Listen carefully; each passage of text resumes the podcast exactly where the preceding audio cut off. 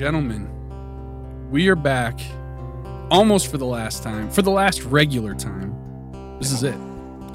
It's another episode of Reliving the Lights, Friday Night Lights Rewatch podcast. My name is Josh Kuipers, My name is Anthony Hookman. and we have been your guides for 75 ish episodes, two years of Friday Night Lights, and uh, it's all coming to a close. This is it. Uh, Anthony, my first question for you tonight is uh, Did you cry? I did not. Mm. I was very close. The I could have if I, you know, would have let it happen. The other thing I I could have, and also my kids were down in the same room with me, and they were being uh, kind of obnoxious.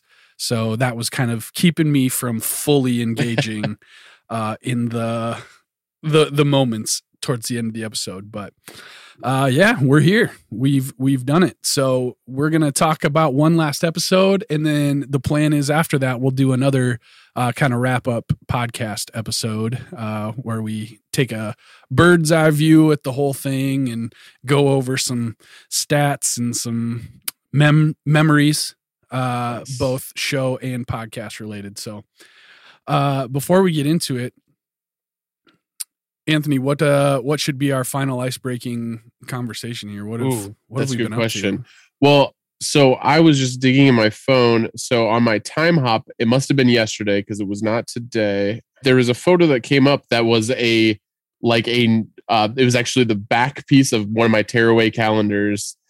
It was like notes about what our awards would be, oh yeah, uh, but it was like two years ago. What must have been yesterday.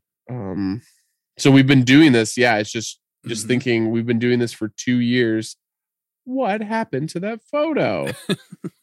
What's the um, deal with this photo? it's May. That would have been 2020.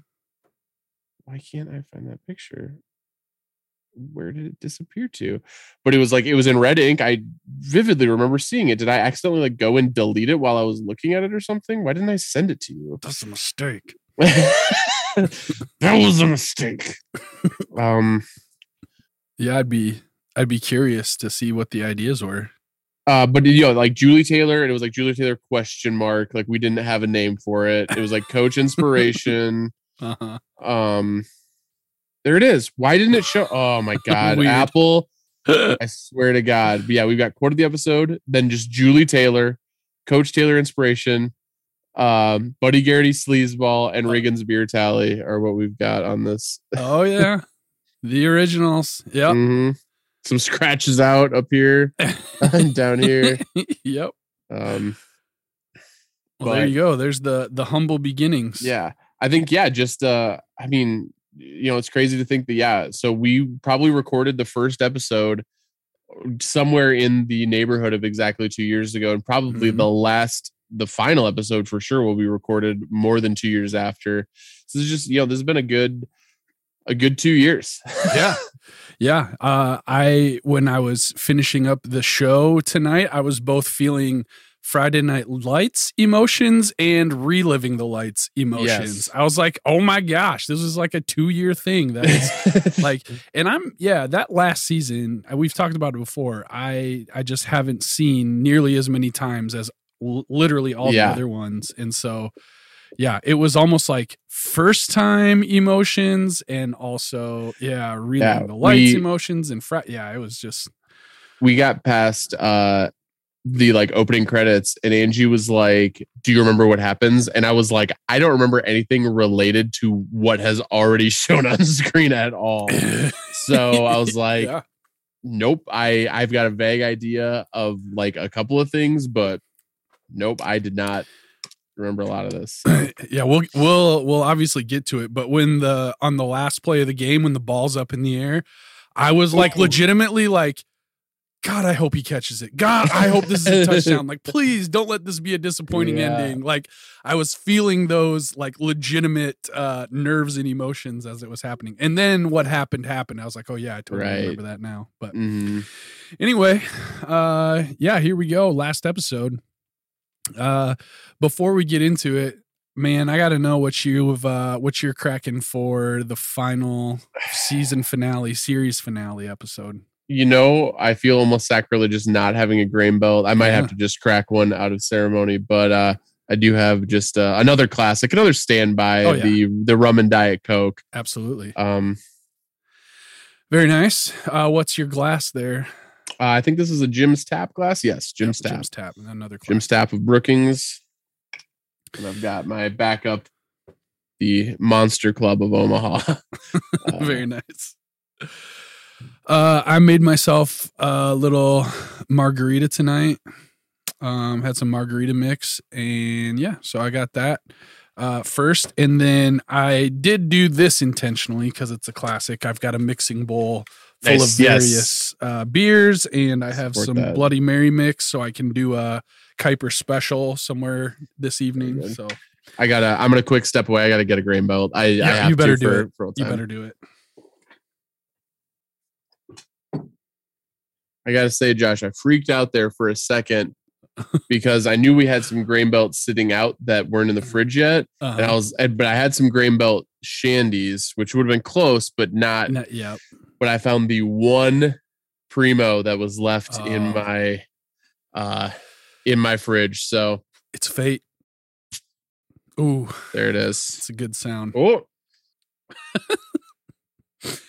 It's excited for this episode too. Coming at you. All right. Well, that's what we're drinking. Uh, never did get that uh, grain belt sponsorship, but uh, you know. maybe for the OC. Uh, all right, let's get into it. This episode is 513. It is entitled Always. It originally aired February 9th of 2011. It was rated TV 14, and according to IMDb, it was one hour and one minute long. Uh, that is not the version I watched, and doesn't sound like the version you watched either. That well, I wonder if that got messed up because Yeah. 101 because so in the trivia we were discussing this before we started recording. It uh the trivia says the two versions of the episode, the original 101 minute version and an edited down 45 minute version. I'm guessing that they meant an hour, and one minute, Yeah. but somebody Um, thought that time was uh was uh in the metric system. yes, yeah, the Yeah. metric system, yeah. Uh, so yeah, Anthony talked to, and I talked about this a little bit beforehand. It uh, it seems that I, uh, having watched the episode on Netflix tonight, saw the 45 minute version, and Anthony, who watched on DVD, I assume, Yep. uh, must have got the 61 minute version. So we'll we'll see what that does to our. Uh, Yeah, we might have a few. Whoa, hold, hold on, back up, back up. We got this scene. Oh, you Yep. didn't see that one? yep, we'll just assume that if I miss something, it's because I literally did not see it. So so, if you really like those six deleted scenes, we probably won't have much of a discussion about them because Sorry. uh yeah, that is disappointing. If I would have known that, I totally would have watched the DVD version because I have that as well. But convenience won the day and uh went with Netflix. But regardless, uh let's see whether Haven Iron Oak based his synopsis on uh the 61 minute or the 45 minute version. What does he have to say? with the decision to close the East Dillon football program, speculation runs wild on to wow, there is no punctuation there at all. Let me try that again. All right. With the decision to close the East Dillon football program, speculation runs wild on two fronts. Will the Lions be able to win state and go out in a blaze of glory? And will Coach Taylor agree to return to coach on the Dillon Panthers uh, and a super team with the best of both schools? Tami's PA job offer adds conflict in the Taylor home, as does a new development with Matt and Julie.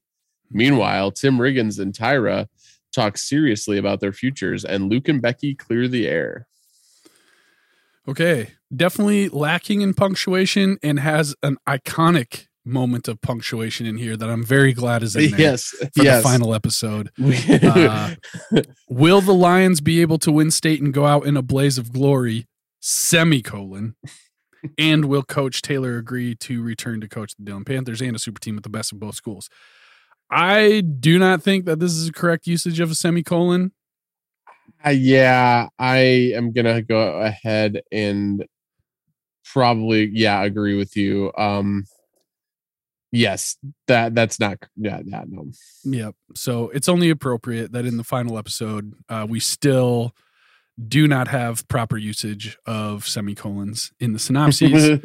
uh, yeah, could have used a few. Uh, could have used used a few commas in here, but other than that, uh, I think Haven Iron Oak gets the job done. So, yeah. Thank you, Haven Iron Oak, for your service. Uh, you were a disappointment, but uh, yeah, there's not much you could do about that. We're glad we only had you for 26 episodes. Yes. Uh, you really, I mean, listen, Movie Dude One was a tough act to follow. So I it's probably good for you, Haven Iron Oak, that you're not as completely deranged and unhinged as Yeah, movie dude. your mental health is probably in a better place, presumably. So good for you. Uh, how's the mental health of movie dude two? Uh, so Angie and I just wrote this on our way back from Brookings, on our drive down to Brookings from Brookings uh, Yeah. earlier today. uh-huh. um we were kind of trying to find the theme um and i decided to get real deranged with it um Oh, this is also a spoiler heavy synopsis but presumably if you're listening to this you've watched the episode so Yep. um here we go Okay. It's the end of an era as the lions play their final game at state while matt states his intentions to marry julie Oh my lord. Meanwhile, Julie's parents mull over the idea of moving to a new state as Tim decides that maybe Alaska isn't the state for him after all. Jess learns that she may be moving across the state while Becky is in a new state of mind when her mom moves home. And Luke makes an off screen decisions to, to become a defender of the state. oh my lord. Oh, I'm bowing down. I'm bowing down. That's incredible. That's like five different versions of the uh, definitions of the word state. Once I got to three, I was like, this is it. I've got it. oh my gosh. Good for you. Wow. I'm I, I know we don't rate movie dude two synopses, but that's a 10. you Thank got you. a 10. Thank you. Uh just imagine that I sent you the GIF. I'm picturing Kobe Bryant. Perfect. All right. Well, I'm feeling good about this episode now. Uh, let's get into the details. It's Christmas time in Dillon. Yes. Uh, we kind of see a montage of Christmassy things happening. We see the outside of the landing strip, and I'm not sure we've ever seen the outside of the landing strip before, have we? It didn't look like that if we have. you know, now that you say it, we well, yeah, we have because we got the scene of Billy and Tim like fighting in the parking lot, but I don't think we've ever gotten like a Yeah. shot of the yeah the exterior specifically. See, to me, it We have been like We have been outside of the landing strip before, but Yes. not eh, from that seen angle. the exterior. Yeah. It it almost looked to me like a like a freaking Holiday Inn drive up, like uh, you know, Right. hotels you can you know, that, you know, it almost looked like that to me. I don't know. Not what I expected it to look like. And I have seen pictures of the actual landing strip in Austin, Texas, and it does not look like that. So uh, Must have been not- a just a hotel shot that they CGI'd in the sign. yep. We're gonna Uh, blow this one wide open too, folks. Just like the uh, just like the Dairy Queen Alamo freeze. Uh my wife was and she she said this would not uh stop her from going to Austin again um but she was like uh, 5 minutes away from pulling the trigger on taking a friend trip with her best friend to Austin and I was like Ooh. are you serious right now like you can't go without Yeah. that What the hell? uh but she said she'd go back cuz the things that uh we would do would be far different than what uh Right. she and her friend would do but they end up going they're going to go to Savannah Georgia so oh, nice. uh, I doubt that they would have uh, stopped at the landing strip to buy T-shirts for all Right. their previous podcast guests, like I plan on doing uh, when I Um, go to Austin. speaking of friend trips, uh, sometime in the future, not made, not even next time, just at a time. I just want to put this bug in your ear. I would like to join you on a trip to Memphis at some Oh, bro! Anytime you want to go, man, let's go. That's I, my uh, favorite place in the world. I know. Uh, no, I've been thinking we were gonna. So me and some friends the weekend before the wedding reception were going to make a trip to Kentucky Oh yeah, um like a whiskey trip but Uh-huh, uh it uh-huh. didn't end up working out unfortunately and I've been really getting into crossing the states off. And I was like, you know what? You know, that's right by t- Tennessee. Yeah. I was like, I got I got to go with Josh sometime to to Memphis. Absolutely. So. yeah. Yeah. And I know that Memphis is right on the border to Arkansas too, and I could cross that one off. Oh yeah, yeah. It's like it's it's literally on the border. Right you there, got yeah. West Memphis in Arkansas, and then Yep. Memphis proper. Uh, yeah, we'd do that. We could uh, zip over to Nashville too. It's like four hours, but if you're four hours from Nashville, you should probably go to Nashville. Right. You know, Right. listen, let's do it. Let's do it. That does not take much convincing for me. I figured it wouldn't, but yeah, especially now that my guy plays for the uh plays for the Grizzlies. It's been Yeah. on my mind. on uh, on 2K22. Mhm. Yeah, nice. Uh it we find out it's 5 days from state. Uh correct. Yes. So it's like the week of state, the Lions are getting interviewed for TV and the TV interviewers seem to be kind of stuck on one or two specific topics here. Yep, yep. They're all talking about the merger next year. They're talking about coach uh you know being potentially who's going to be the coach of the the super Mhm. team. Uh the team players don't really want to talk about the merger. Uh Tinker calls one of the reporters a straight up jackass. yeah. Um, Throws over the chair and walks off. Yeah. Billy thinks that he has a shot at the head coaching position. Did he really? I, yeah. I remember Billy saying something and I didn't really like I didn't understand what he was saying, but okay. Yeah, Billy uh, had yeah made. Uh, there was some interview where it was like, "Oh, do you know who's gonna be the coach next year?" He's like, "I think I got a shot at it." Oh, and they they asked uh, Coach uh, Stan as well, and he's like, "Oh, I don't really like the spotlight." Oh wow. Who okay, who would be a bigger disaster as the head coach of the Oh. Panthers? Coach Stan or Coach Billy Riggins? I think I gotta say, Coach Stan, I think would be a bigger disaster. I think so too. I Yeah. because I think I think Billy overall gets he would take it ex, well, Stan would take it extremely seriously. What's your reasoning? I think I think Coach Stan is all enthusiasm, no anything else.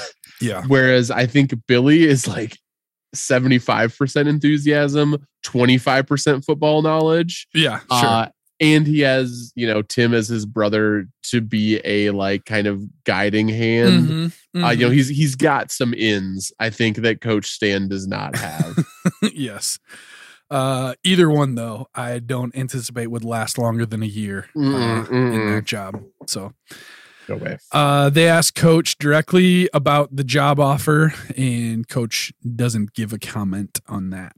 So, uh, next, as far as I know, I'm just oh, I'm just gonna keep trucking, and you can say Yep. um actually uh, if anything uh, uh, comes up. Yes, that I didn't have in my version, but uh, next I saw Coach and Tami decorating the Christmas tree, and they're arguing about it about the the job situation. Um, I don't know if we knew prior to this that they had offered Coach a five year contract. No, we only saw Yeah. at the end of last episode them talk coming in to talk to him about it. So this is us learning, yeah, what Yeah. exactly how big the deal is that he has been. Yeah. offered. Yeah, five years. Yeah, that's that is pretty crazy. Like, because I assume it's like an NBA coach where if you sign on for five years and they can you after year one, you still get paid for five Yep. years. So yeah. I don't know if uh, high, Texas high school football coach contracts are guaranteed or Yeah, not, don't but I don't know. Um, but so they're kind of going back and forth about that. This is obviously not a situation that has been resolved in the slightest. And the doorbell rings. They go to the door. It's Matt Saracen. Oh, Maddie's at the door. he uh, turns in a all time Goofus Maloofus. He was goofus Performance Moofus to the right here. max. This entire episode, he was Yeah, goofus. but I think especially here. Uh, so he and Julie go to the Alamo Freeze together. Um, yeah, he gets real goofus maloofus with this too. Yeah, but, that's true. This is know, pretty. uh, you know, he kind of says, "I you ever since you came to Chicago, like you're all I've been thinking about. I've been uh, thinking about us. Um, you know, I know that I love you, and I know that I want to be with you forever." And uh, he proposes to her on the spot with grandma's ring and i gotta say at this point my hopes got way up uh, Yeah. i they got way up uh because i thought maybe grandma died I was like, is grandma dead? no.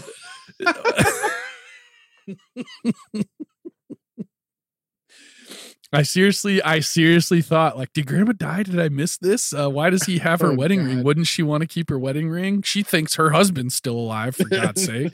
So, uh, but no, uh, he proposes with grandma's ring. Julie says yes. At this point, I literally have in my notes, what the hell? Uh, I did love honestly, of all the camera work in this show, this is probably my favorite shot of the season. Oh, yeah? Maybe not of the entire series. How uh so there he's like outside of the Alamo Freeze as he does this, and we get a shot from like inside where we can see there's like customers. Yeah, yeah, yeah. that was yeah. real. I thought I liked that a lot. It I thought that was very uh telling uh or I think it told a story of its own that like Yeah. maybe even Matt doesn't realize that people can see what he's doing, you know, but like Yeah. people are presumably it's a small town. People are presumably uh Yeah. very uh very involved with this uh with the what's going on outside of the Alamo Freeze. Man. And how I don't know, how goofus maloofus is it just to like propose right outside Yeah. of the Alamo freeze? Like Yeah. just I don't know, no build up or anything. But um Julie says yes. Uh Julie's like, oh man, my dad must have flipped when you uh talked to him about this. And Matt's like, Oh shucks, I thought that was just an old wives' tale. like Old wives' tale.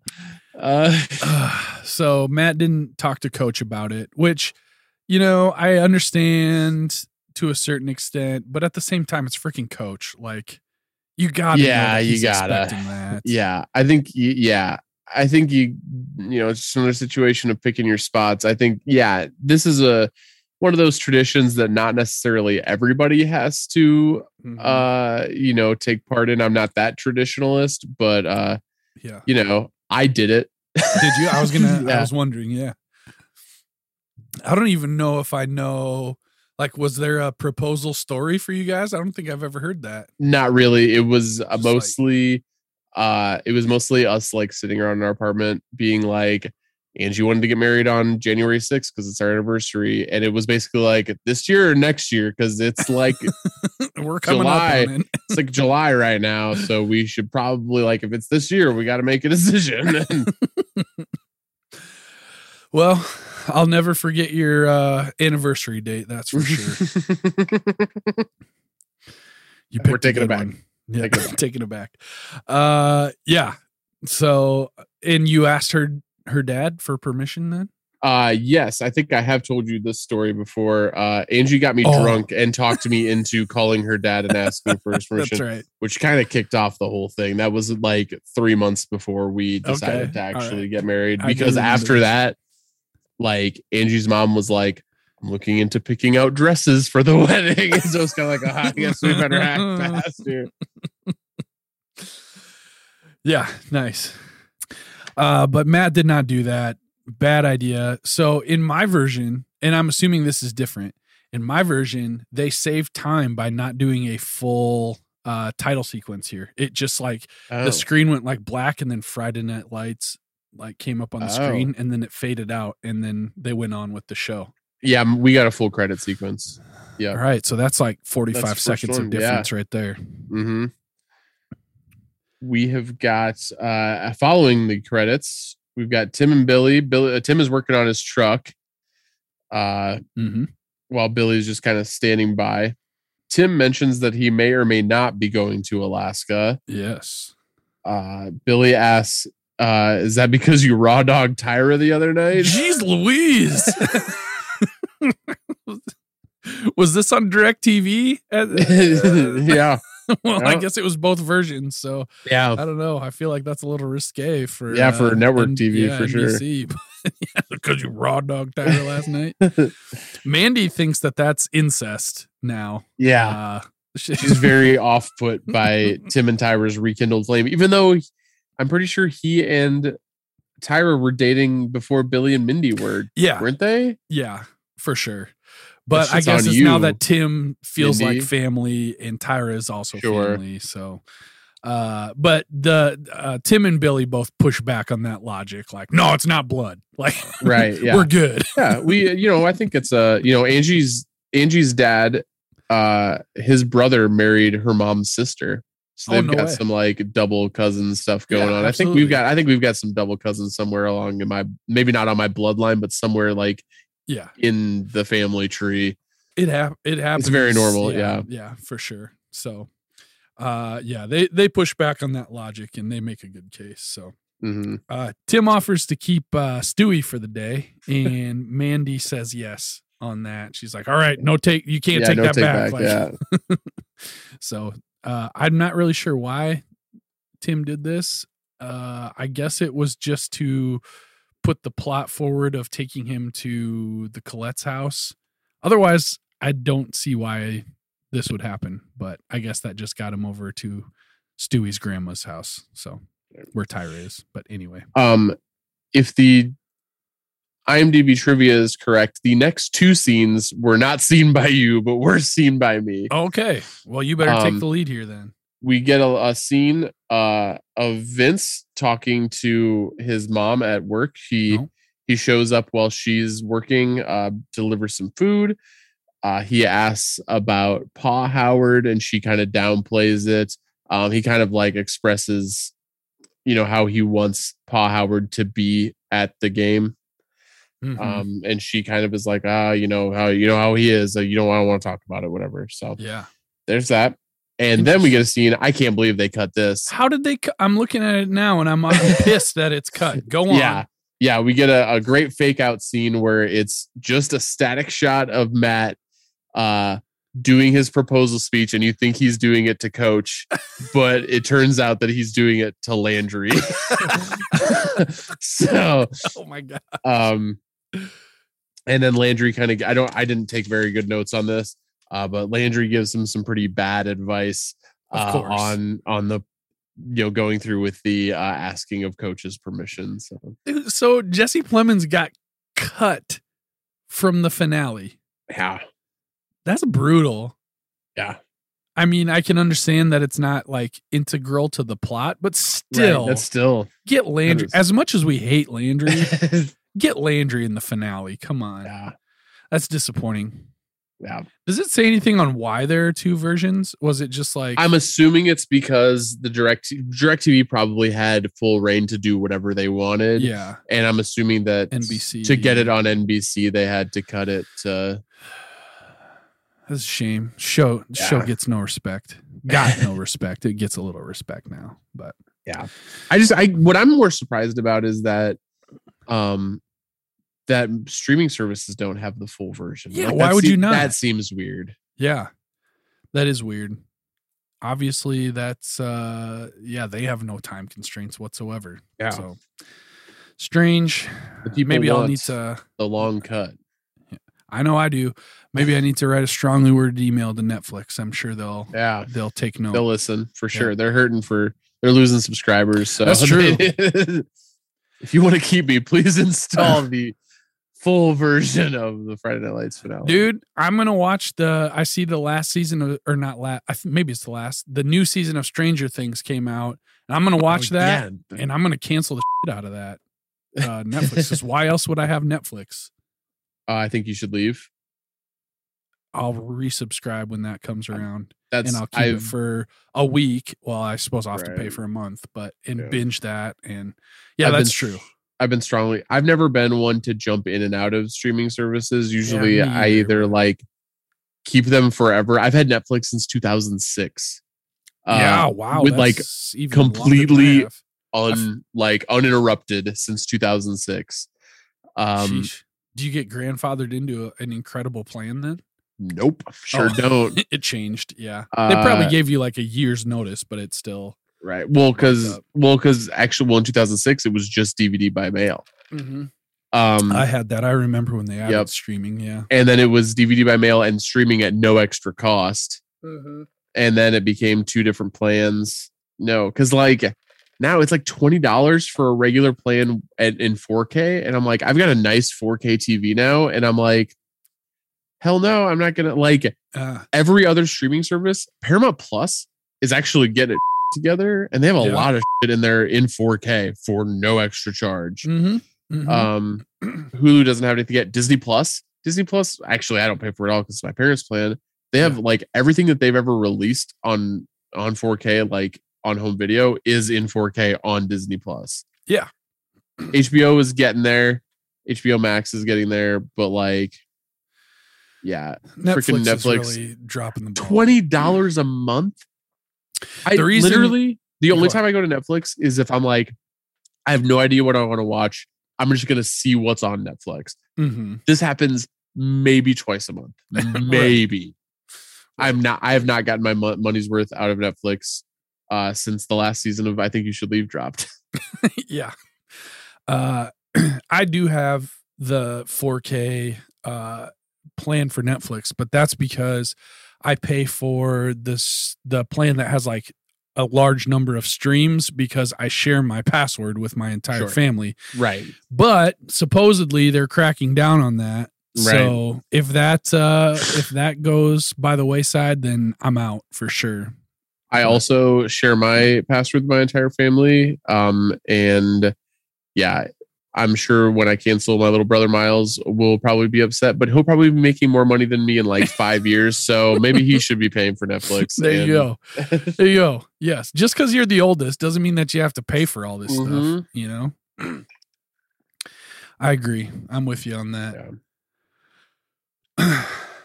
okay, so a couple a couple of the missed scenes there. Thanks for filling us in. Yes. And I'm kind of pissed now uh, that that happened. But Fair.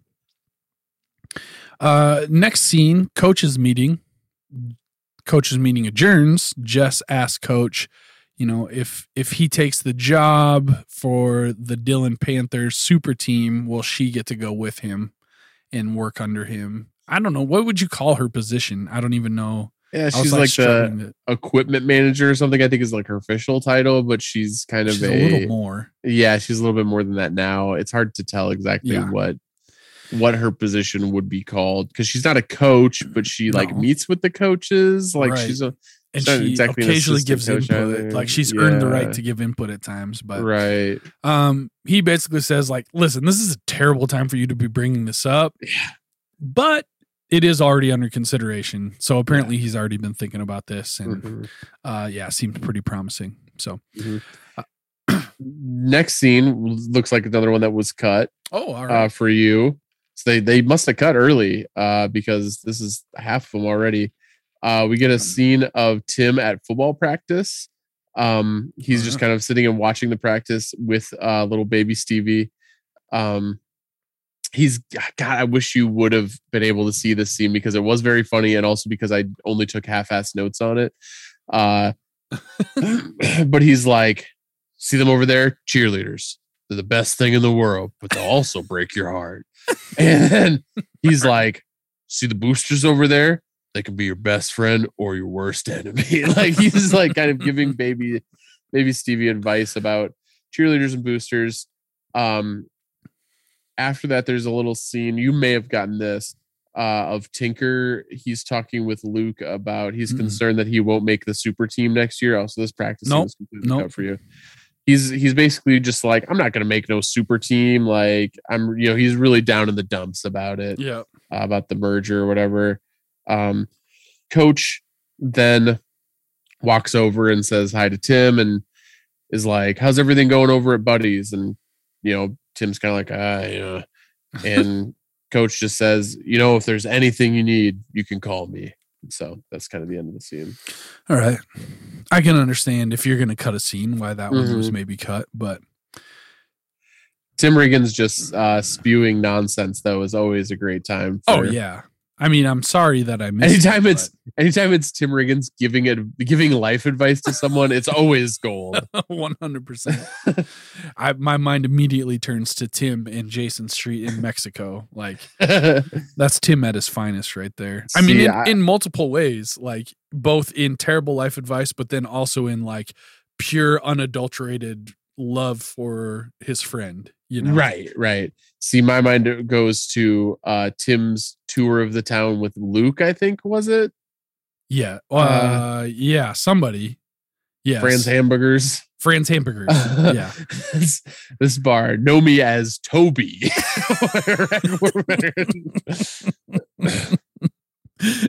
Absolutely. Yeah. Uh, and we do continue with Tim and Stevie, right? Uh, he brings the brings Stevie over to the Collettes the next scene. um. mm, So I've got Mindy and Becky talking about how Becky is moving back home with her mom. Do you have that at all? I remember that. Did I actually uh I have that much later, like four scenes later. Ah, so, so weird, maybe they I? jumped around here a little bit. That's really strange. Yeah, because I've got Mindy and Becky talk about how Becky is moving back home with her mom. Um, and when she gets back next week, like mom is coming back next week, she's moving over there. And then Mindy is kind of cold to Becky. Uh, I think this was a scene that was cut. Let me just double check. Yeah, so I I got the Tim yeah, and Becky Becky, and Becky and. Mindy. Yes. Okay. So I see I do see here fourth scene that was cut, Becky and Mindy talking about Becky leaving. So Okay. All right. So yes, I got at least part of that. Yeah, Becky's mom is moving back. She was she was on a boat or something, right? yeah, Riverboat Casino or something like that Riverboat Casino. She's moving back home. We still don't know. They must have had renters in for their several months. previous in their house, uh, but she is moving back. Um, she tells Tim, I don't know if you got this, but um, you know, she says that I think she said like she's glad she finished high school or something. That she's glad Tim like talked her into that, or I don't know, but that she's over her crush with Tim. And Oh, that's way later for me. okay.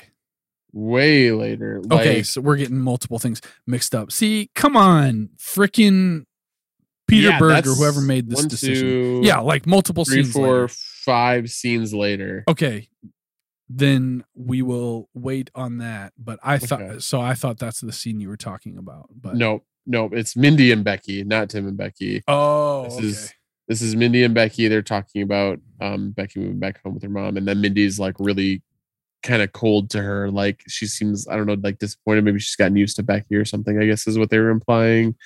Yeah. Uh, being around, but I mean, I had a student uh, staying at our house for like it was less than a week, but it's it's someone it's someone that we've known since we lived in Sioux Falls. But she went to Northwestern.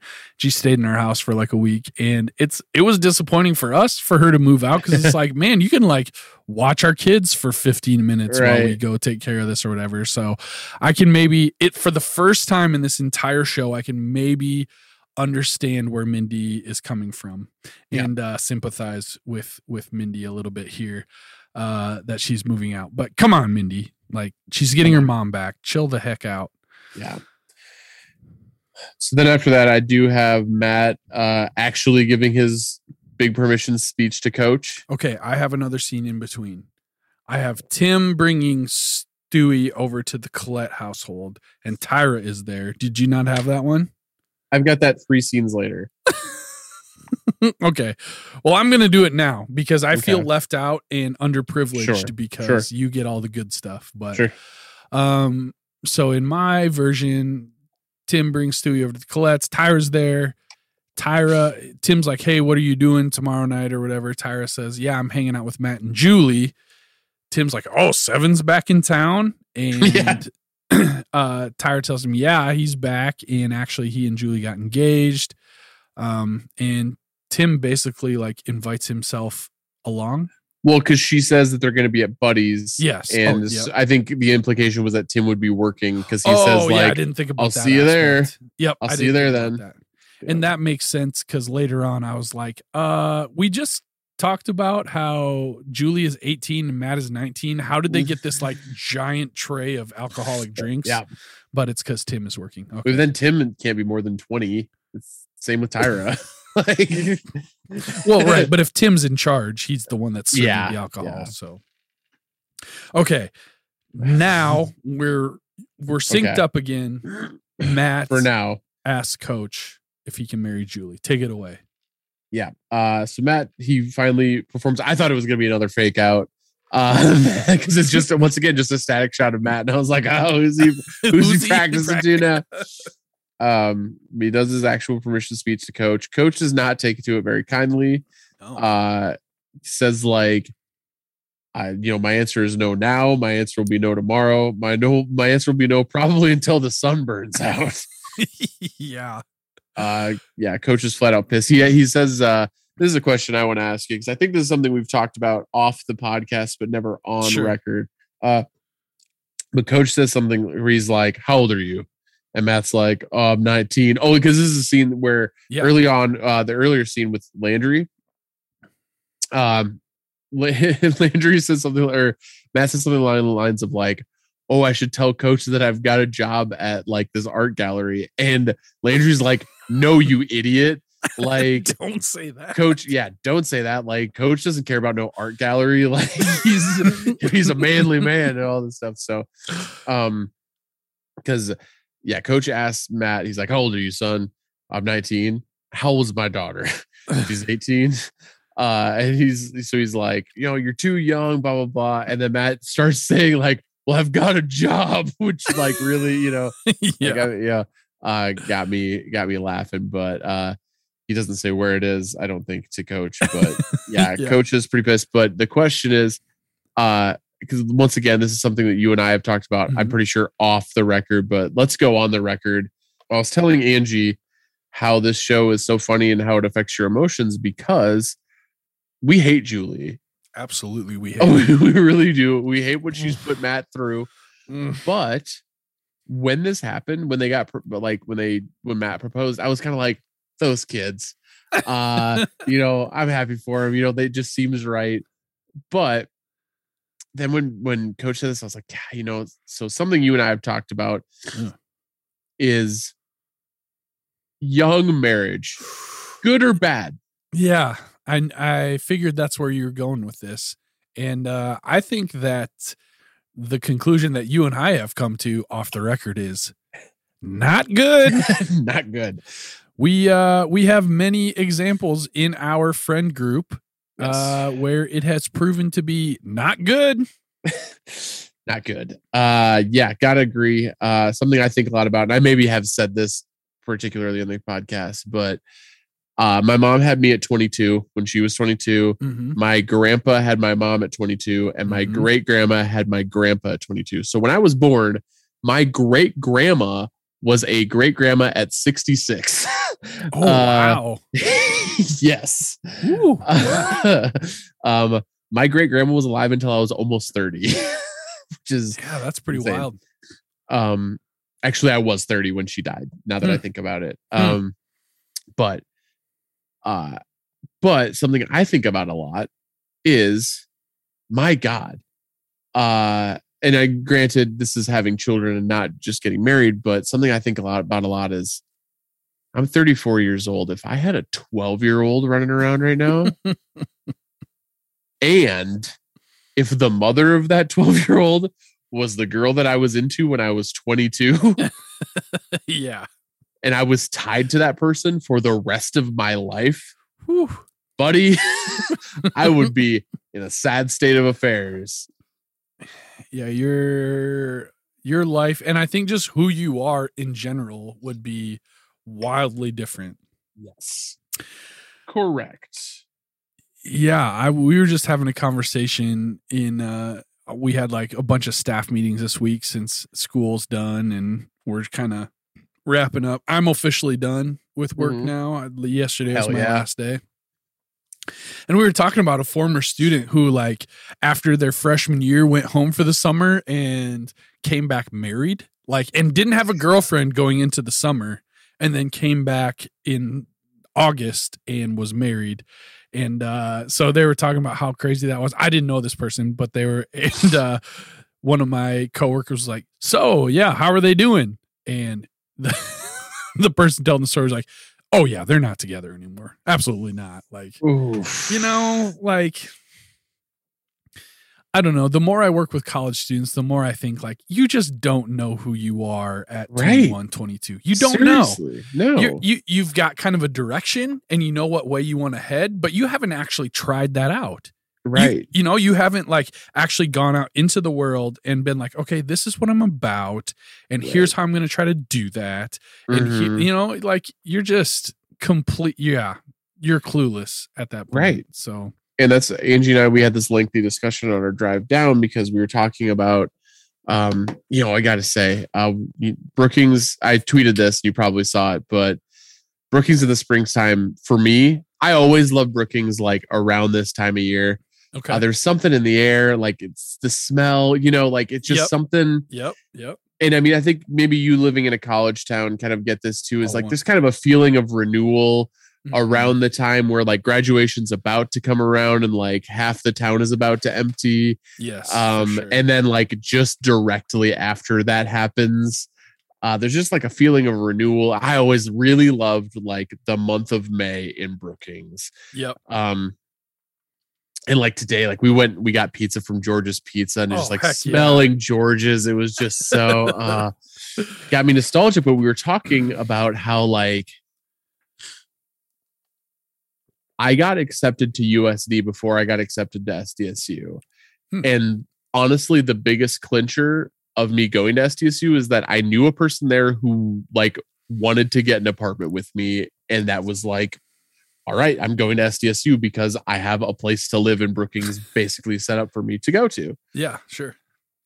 but we talked about like so because we went out with her friend's parents last night who went to USD or her the dad went to USD and we were kind of like you know I'd boo you know doing a little bit of that yeah. Um and you know we kind of you know joking I said you know what though? Like I don't really have a problem with the school. I've got I've had a lot of friends that have gone to USD hmm specifically like the med school and uh uh law school Yep. um but like i'm sure it's a fine institution but god the city of vermillion is just depressing. Right. um and we talked about that but i was like you know i had a cousin that was going to law school for the first two years of what would have been my undergrad uh hmm you know time so i was like i had incentive to have gone to usd and i would have known a few people down there and i would have probably had a fine life but like you don't think about i didn't think about like what an actually like massive decision that was at the time yeah. Right. um all things considered because like my life would have gone in a completely different branching direction just by going to a different school Right. um you know to the to the point where i probably would have never met my wife One, yeah, you definitely, you definitely wouldn't have, right? Like, there's Almost there's almost no way almost certainly because it's not like you met her in Sioux Falls or anything, right? Like you Mhm. met her in Brookings. Yeah.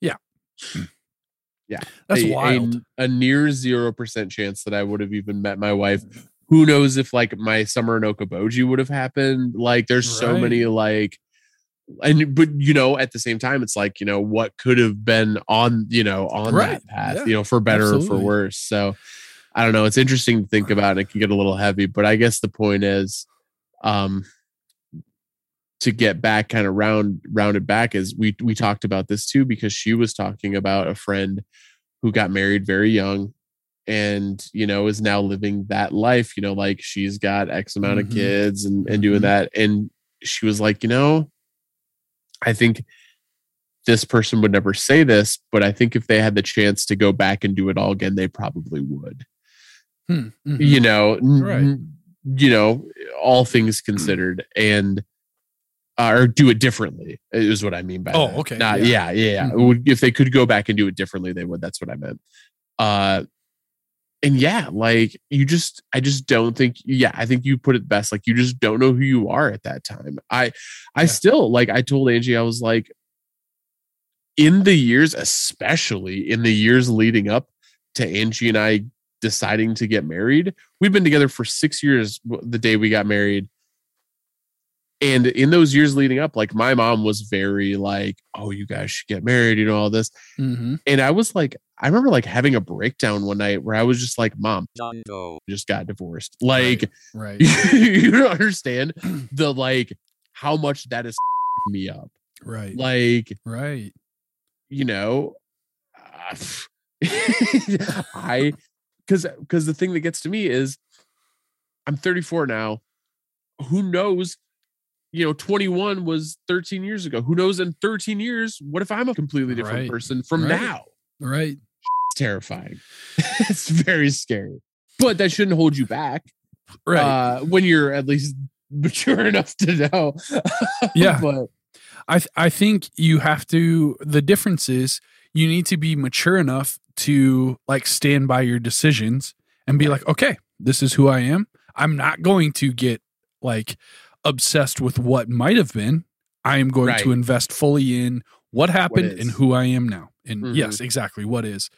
Uh, this is going to get a little bit theological, yeah, but I've been thinking a lot about how um, I remember when I was in college, I read this book uh, called "The Will of God Is a Way of Life," and it talked about like how people always want to know, like, oh, what's God's will for my life? Like, what school should I go to? What career path should I take? All these big questions we want to know, like five years ahead. Like, you know, what Mhm, what's mhm. the big like trajectory that I'm on? Um, and this guy who uh actually he actually was a chaplain at Northwestern, but is like a is now like a big author. But um he lost his mom, wife, and two kids in a car accident. Um, all in the same car accident. And his his what he says is the will of God um, you live into the will of God when you take the next faithful small step. So we're really preoccupied with like the long term picture, Yeah. right? But he's like, you can't know that. There's no way to know that. What you can do is just take like the next like faithful step in like who you know you are and what you know if you're a if you're a like believing person what God is calling you to. So you take that step and you take the next step and you take the next step and then that will eventually if you're faithful in the small steps will lead you into the big things, right? Mhm. And so I think a lot of this is like you just need to be when it comes to marriage, when it comes to these big life decisions, you need to be at a place where you can like take ownership of the decisions you've made and commit to Mhm. them and be like, right. okay, I've chosen who I'm going to marry. I've chosen to have kids. And now, like, yes, I'm going to stick by my decision and I'm going to live into this as faithfully as I can. I'm going to raise my kids the best I can. I'm going to love my wife the best I can, even if gets hard and, Mhm. you know, things are rough. Like, I'm I'm sticking by this. So Right. and I just don't know when you're 18 to 22 years old if you are capable now nowadays like probably you know 60 years ago it was different maybe you were Right. forced into a higher level of Right. maturity when you were 18 to 22 but now the way our culture and society is i don't know that when you're 18 Right. to 22 you can make those decisions and be confident enough in who you are uh, and where you're headed to stick to those Mhm. decisions and like we said we have just a kind of abysmal number of examples of how Yeah. that has proven to well be that's true i mean We're- like i said you know the i you know this the you know the national divorce you know number is always kind of growing and creeping around you know that high 50% Mhm. or you know in the 50% range and to me and i tweeted this a couple years ago but like to me it's like a big issue of it is just these people who are a who are young and a dangerous combination of religious and horny. Religious and, and and just want to like have sex without feeling guilty about it. And to me Yeah. that results in you know we were talking the other day i had a grad well so my high school class was 32 people. Mhm. right now five of those people are divorced and not even everybody has been married. Oh wow it's like a Yeah. 17% rate at 15 years after the fact well, yeah like that's rough it's terrible. Uh, and, you know, like, and uh, you know, there's, I knew this kid that I worked with. He was probably, well, he was 21 the first, the summer that we worked together. And he was just looking for love, uh, in, uh, I guess not all the wrong places, but a lot of the wrong places. Uh, but just like he just wanted, you know, he was just in that zone. I think we all go through a phase where, or at least, you know, those of us who are allowed to be emotional when we're young as men, I'll go through a phase where we're just like, oh, I just want to get married and like that's, you know, like have a family and da, da, da. uh-huh. At least I went through that for a while.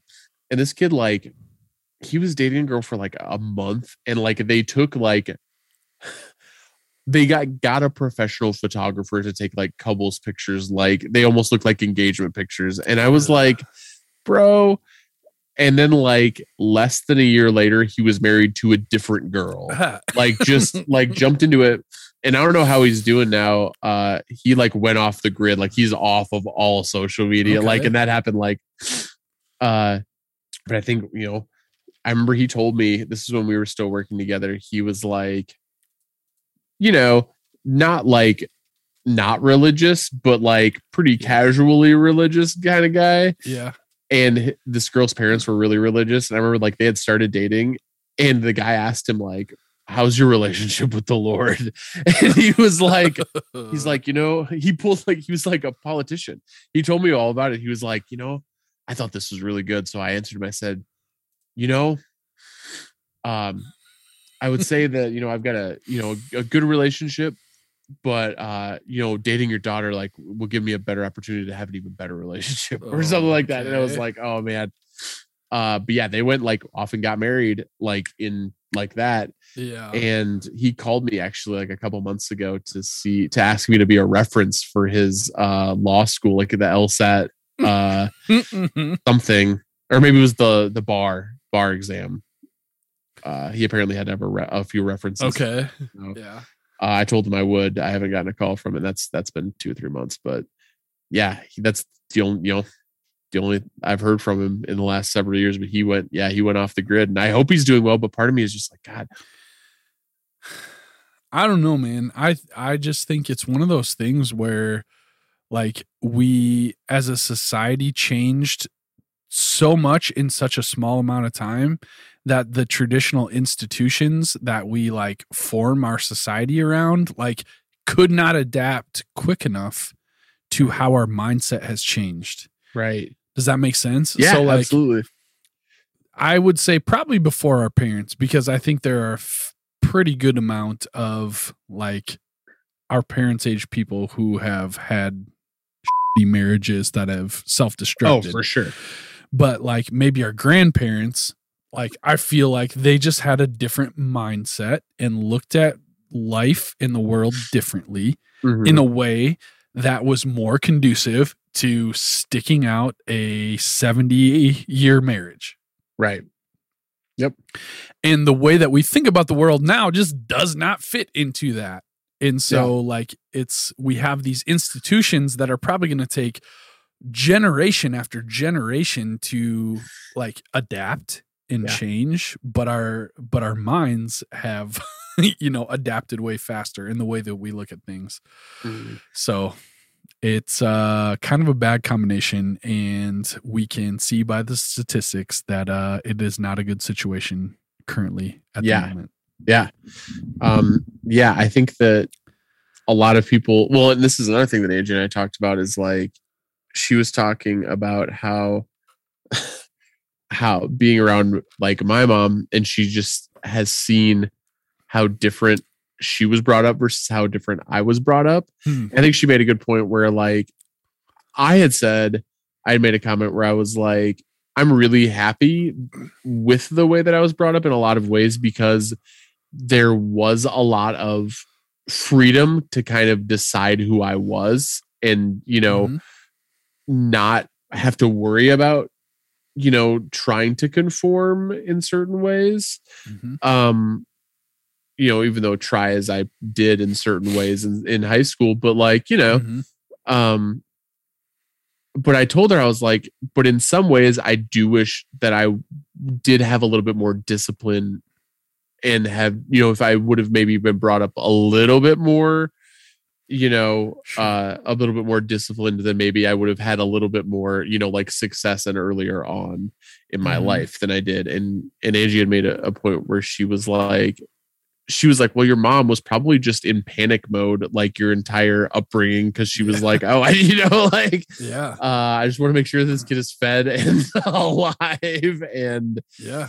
you know uh so you know it's just it just kind of is what it is but even like when i do my job now i'm i'm always just like uh, am i like slacking here like you know like is everybody slacking as hard as i am and still like failing or yeah failing upward i guess is kind of the way yeah hmm So let's get let's let's uh, this was good conversation for sure. Uh let's uh let's dial it back in to Matt and Julie getting married uh potentially.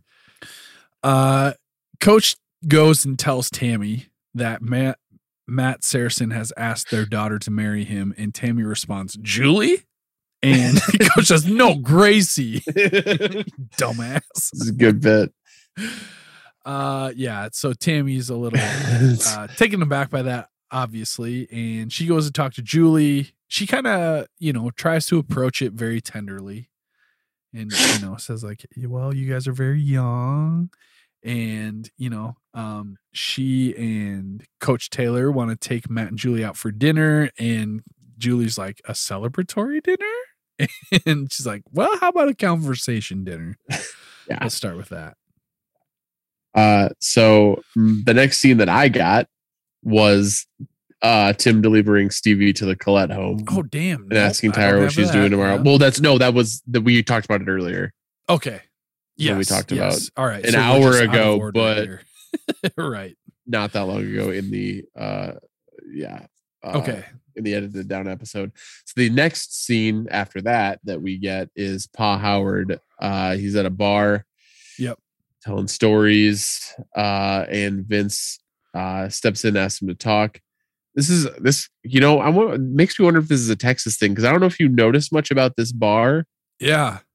but it seemed to be in a trailer home. Yeah. Like kind of reminded one me of the bar yeah. that I went to uh that was Oh, in yeah. an old house. Yeah. Uh, it made me think of when Coach Taylor gets like ejected from Yes. the game and he goes to basically a trailer house three, bar. Yeah. Yeah. Uh, so Must be a Texas thing. Must be. Yeah. I put it in my notes as a juke joint, even though that's more of a Memphis thing. And I didn't feel like this was actually a juke joint, but just like, yeah, basically like a little rundown building Yeah. where they play like music and yeah, and people and, drink. and I thought it was odd that the entrance so the door was open because it's Texas and the weather's but they have those like freezer uh Yeah. like hang down like Yeah. strips of plastic. Yeah. you so they're usually only the find in AC in. Yeah. Oh, oh, that's that makes sense. I Yeah. didn't think of that as why. I was There like, what's going on with this? but that makes sense. That makes sense. Yep. Uh, I missed why do you have the door open in addition to the you know, maybe just to make it more hospitable, strips. like come on Sure. in, you know, 'Cause doors for me, for you. when I see the door open, what's what that tells me is this place either doesn't have AC or is not running the AC currently to let in some fresh air. sure. So I think that's it's a mixed message. I think it's probably just like, come on in, the door's Sure, open, Sure. but we also have AC. okay. You know? Okay.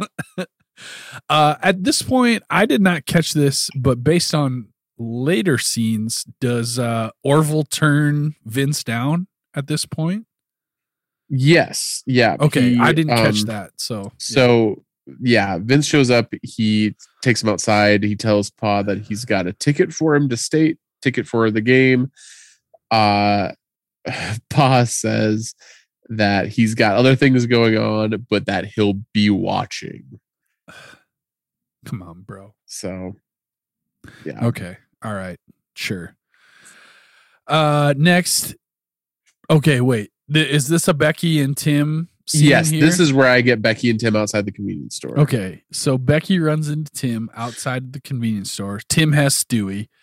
Becky Which is, doesn't make sense because he oh yes, he wasn't delivering him. He was just stopping to see Ma Collette, I guess, with Stevie. yeah, yeah, they were just hanging out. Uh the whole Tim and Stevie thing is weird. I don't yeah, uh, whatever. I get But- it. Like he, he's trying to be an uncle and like Sure. whatever, but it's still strange. Yeah. Uh, Becky tells Tim that she's moving back home. Her mom is coming back uh, from the riverboat casino or whatever. Um, this is where I couldn't remember exactly what she said, or I didn't get exactly what she said, but she, like, according to my notes, is glad she finished high school and thanks Tim for that. Maybe she thanks him for, like, convincing her not to work at the landing strip or something. I don't know. Yeah, that could be. I I didn't note that, but it probably was said. I the only thing I have in my note is that she tells him that she's over her crush. Yes. And yeah. Tim goes into full on uh Dominic Toretto mode. and family. because she says, So let's say friends, and he says, Let's say family. Dominic Toretto. Yes, he sure does. and he offers a corona to her. he- Oh, I missed no, that. no, no, no. that's a, that's oh, a- that is yeah, that's Dominic. thing, yeah. Suddenly he goes from long hairs to bald.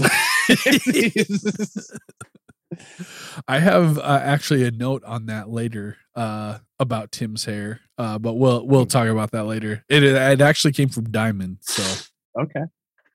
So the next scene for me, but not for you, yes, uh, is we've got a scene of Billy. He's handing out the tickets. He's he's Tinker, Tinker. Him and like was it Straub? I would assume it's Yeah. Straub. But They're both yelling out the names. Uh he pulls out some questionable Hernandez. Rodriguez. Rodriguez. Uh, and then uh, two tears in a bucket Luckett. Whatever that is. but then he calls on uh, Howard. Vince comes up and he insists that he only needs one ticket. Uh, Coach kind of sees this, kind of gives him a questioning look, but Yep. um, lets it go. Uh, you know, Billy continues calling names beyond that, and uh, that's kind of really the only point of the scene is that Vince uh, only needs one ticket. Has made a point of only needing one ticket. Yes, correct. Next scene, Jess comes home and Ooh. her. Oh God. I got the dinner next. Okay, you take the lead here. Okay. So after the handing out of the tickets, we've got the conversation dinner that was spoken about earlier in the episode. Okay. Yes. So uh, things are pretty tense. We've got Tami, Coach, Julie, and Matt. Uh, things are pretty tense, but Matt is sticking to his guns. He wants to marry Julie. Coach tells Matt that marriage requires compromise. Uh, Julie, which kind of gives gets a look from Tami as he's telling her, uh, telling Matt all these things. Yeah.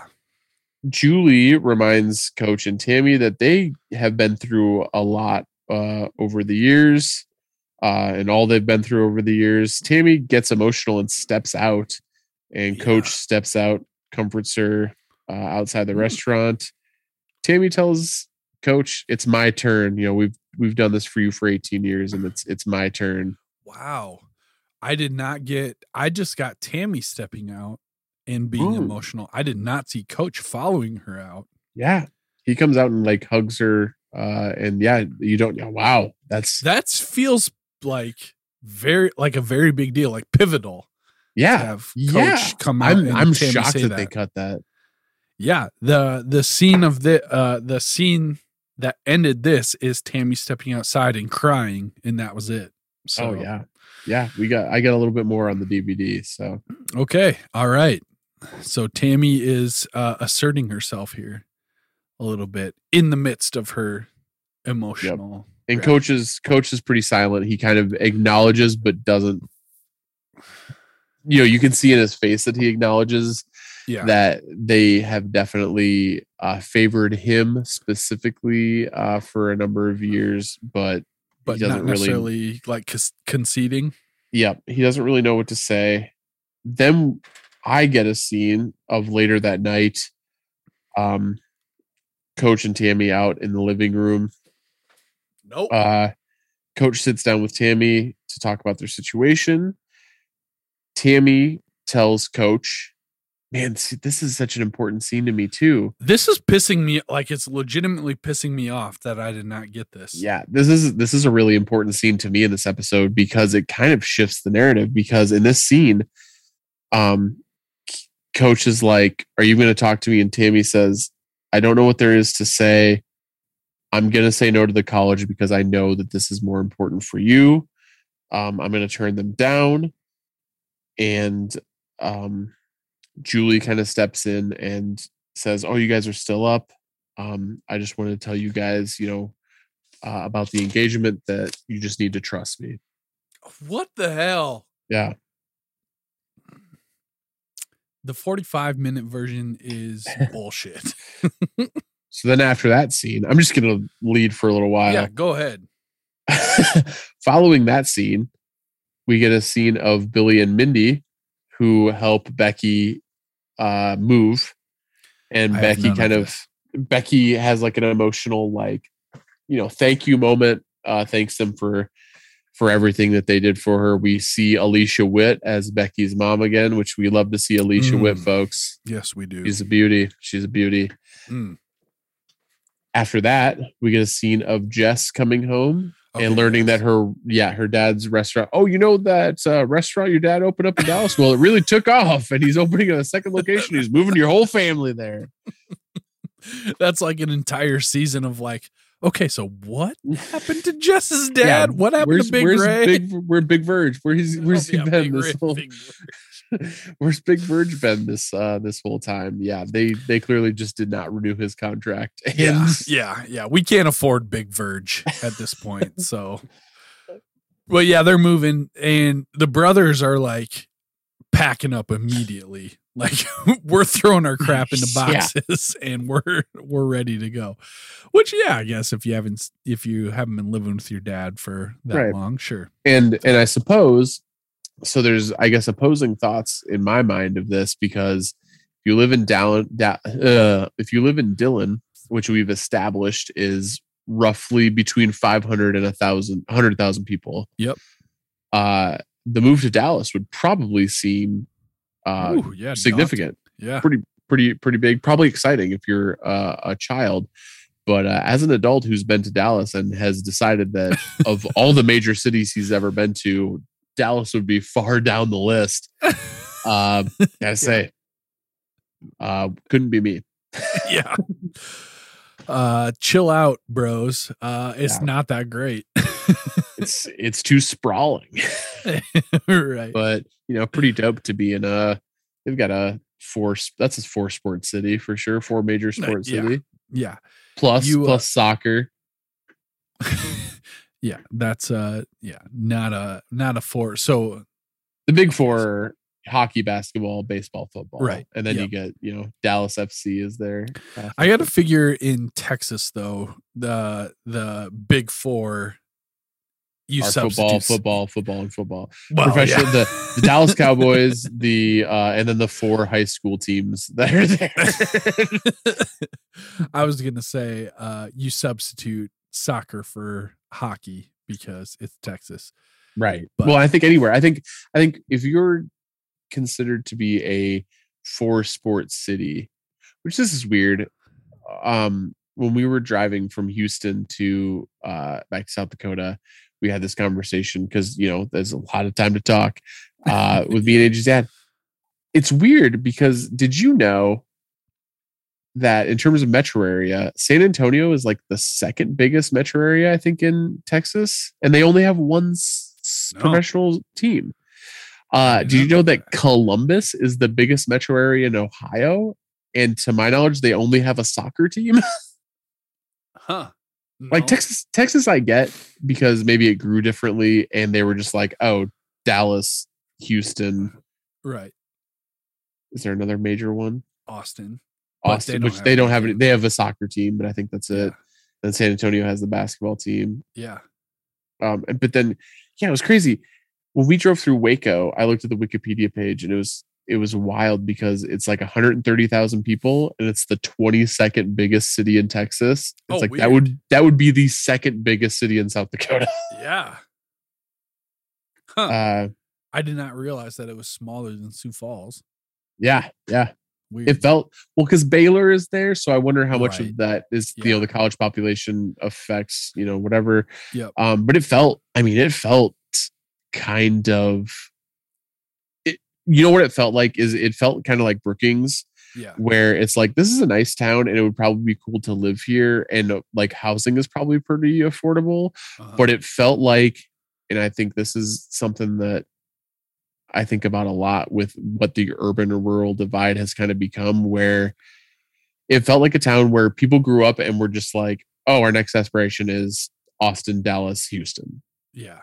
Right. You know, like we're not going to stay. It, it felt like a college town that, you know, people either grew up there and then moved to Austin, Dallas, Houston, San Yeah. Antonio, Mm-hmm. Corpus Mhm. Christi, wherever, uh, or they grew up somewhere, moved there for four years to go to Baylor, and then move to a city. Yeah. Yep. You know, it, it, it felt like Yeah. it felt like a dying town in that way. Yeah. Um, next up, I'm guessing that you got this scene because it feels pretty pivotal. Is we've got Wow. coach coach visiting Pa Howard in the bar, the same bar. Yep. He has a he has a haunt. Um uh and he's got his ticket to state and basically just brings it to Pa Howard, lays it down. Yeah. I don't remember if he actually says anything. He does. He says something something along the lines of like, you know, you've got one chance at this, or you know, this like is an opportunity of a lifetime, basically. Yep. Yeah, that's right. Yep. Yep. Uh so yeah, he gives Pa Howard the ticket that Vince refused. Next on my timeline events is Becky and her mom sitting outside their house. Yep. Okay. Uh they're it appears they're having a beer. Is Becky having a beer? I didn't uh note that because I was so I was I had just made a I had made the note. I think what what what had taken me off guard so much is the off color joke that she makes to Luke. Uh Okay. Uh well, okay, I'll just say I think Yeah. they're both having a beer. And how old is Becky? Like 17 at the oldest? yeah, at max. Yeah. Uh so they're having a beer together. Luke drives up. He walks up with flowers and a teddy bear. Uh and there's an off-color joke. Yeah. Uh Moss Sproles, Alicia Mhm. Witt come on the show. How you Mm. doing? Mm. Uh uh Moss Sproles because so Luke shows up, brings yeah the flowers and everything, and Moss Sproles says something like, like I like this kid. He's a good kid. Uh, just hope he learns how to like wear a condom. Oh geez. Yeah, I don't remember that at all. Maybe I didn't Yeah. have that. I don't know, but yeah. She she, uh, yeah. She says like, oh yeah, he you know he's a good kid. Just needs to learn how to wear a condom. And I was like, you guys had an abortion. yeah. Like last year within like you know not that long ago. uh yeah so uh she goes in the house at some point like oh nice to meet you uh, you know uh because apparently they've never met i guess i didn't that, that Yeah, makes was- sense I was trying to remember if Moss Sproles was involved in the abortion storyline because if she, wasn't, was. how She much more difficult would that have been for Becky? Like she was yeah, because she was okay. like, like because she kind of like weighed in with she was young when she had becky oh, And that's right. like, yeah, you can't do right. this. Like this is gonna ruin your life. Basically, is what Yep, she said. that's right. So she was there, but she apparently never met never met Luke. But she goes in the house. Luke kind of does the like, "I'm so sorry. I was so stupid. I'm so yeah. Like, will you please take me back? Mm-hmm. I love wanna, you. I love you. I want to be with you forever. Yeah, Uh, all that. you're a child, Luke. You don't know what you want. You're 17. Uh, please don't do this. Please, Yeah. Luke. please don't do this. uh later on at buddies Yeah. Uh we've got tim bringing a loaded uh tray full of several different kinds of drinks There's beer, there's liquor, there's mixed drinks. We got it all. At one point in the scene i think we see tim drinking straight out of a bottle of whiskey Yes. Yes. uh which hindered my uh beer count I thought of that while it was happening. I was like, all right, how do we how do we take this? I probably should've- appears to be drinking out of a bottle of Jack Daniels. I'm gonna go ahead this? and add one more just for that because I think fair. I counted a beer, but I think we should count one more for that that shot of whiskey that he I gotta uh, assume that if Tim is taking a pull off a bottle of whiskey, he is taking at least two multiple. drinks. worth. Yeah, yeah, yeah, There's there's implied. uh Yeah, we'll we'll we'll we'll get there and have that discussion at uh time uh, later this episode. Okay. but uh yeah, Tim he brings a whole plate of liquor and beer over, does a toast to Matt and Julie. Uh we see the two couples dance Yep. to a song that I did not recognize. I did not Shazam any music in this episode, even though there was a lot, and Angie was Shazamming like crazy. Bro, I Uh, got you. I actually Shazam. I've never Shazammed on this show. I Shazammed on this episode. The vibes are immaculate. Wow. Uh, Hello Darling by Conway Twitty is the song that we had. I actually Shazammed it because I was like, this is in my Q zone. right. I love this. Uh, so Hello Darling by Conway Twitty is what they were all dancing to. Perfect. Perfect. We see the two couples dance. We've got Matt and Julie. We've got Tim and Tyra. Tim is kind of putting the moves on uh, Tyra, trying to rekindle that flame.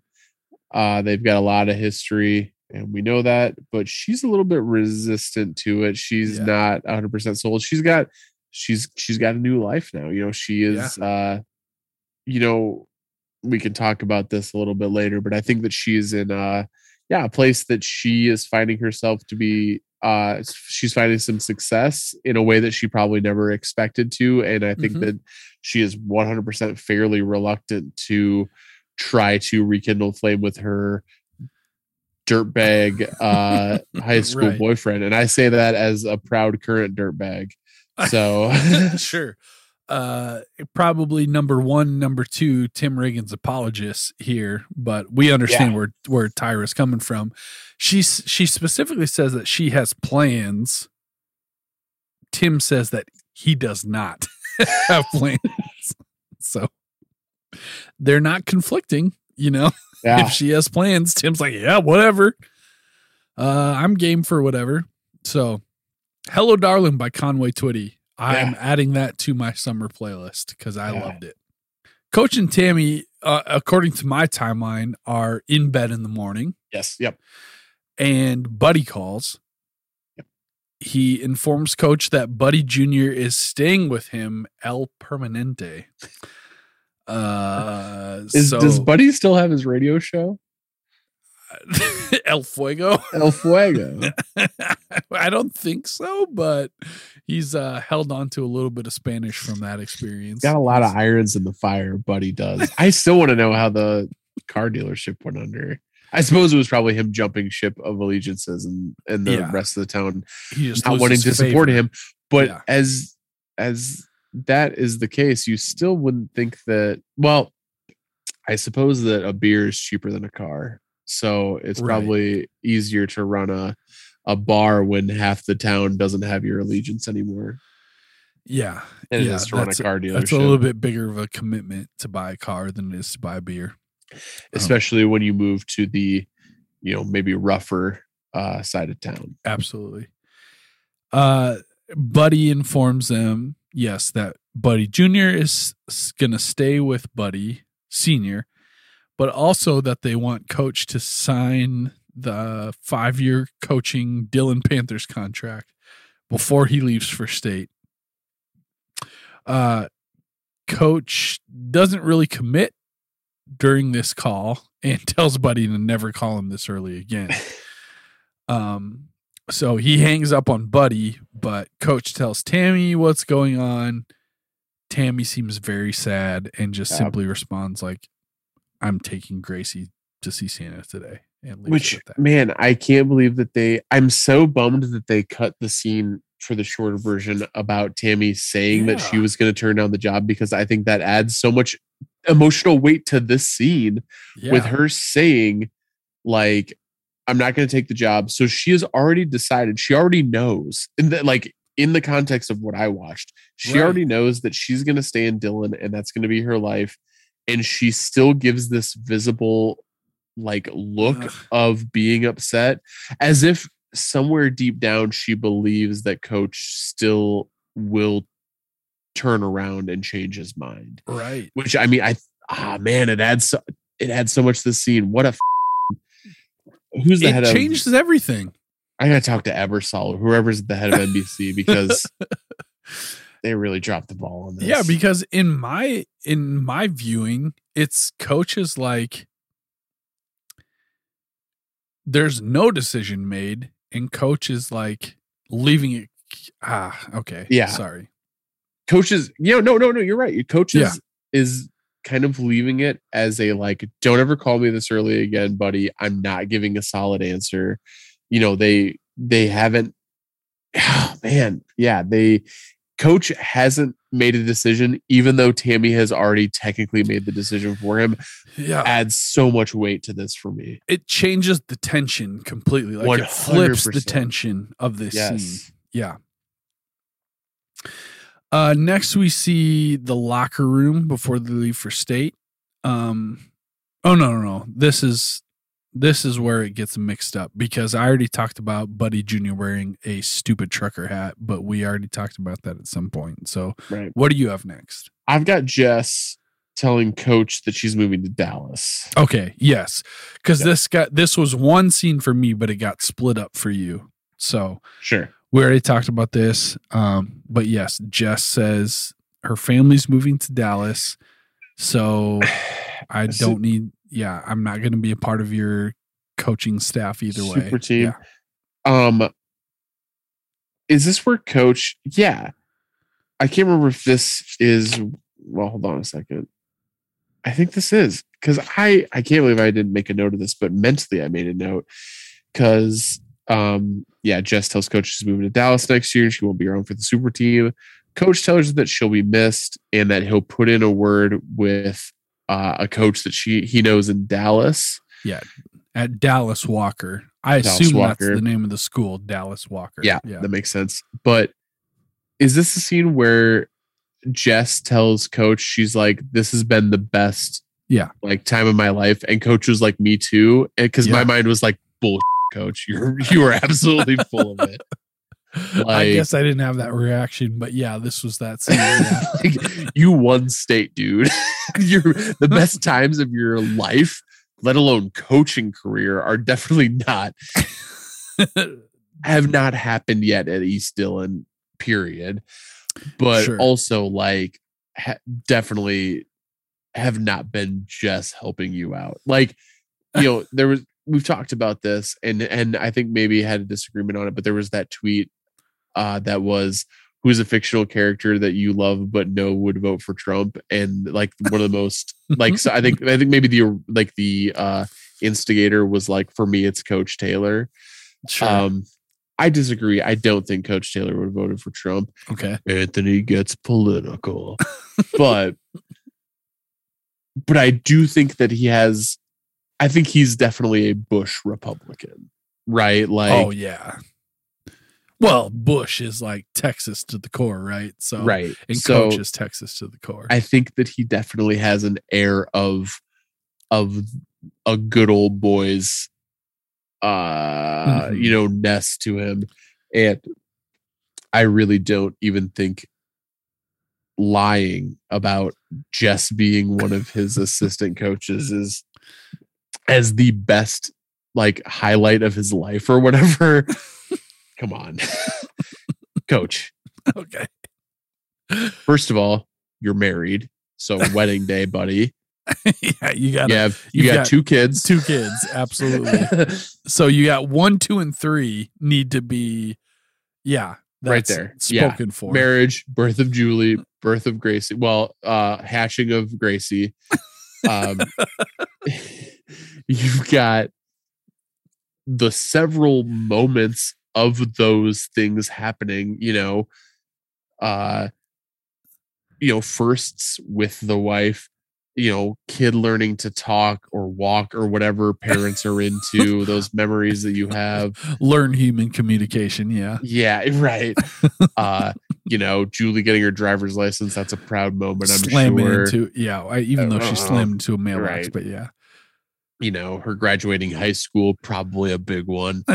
Uh, Right. you winning a state tournament outside of your wife and kids, pretty big one. Pretty big Uh.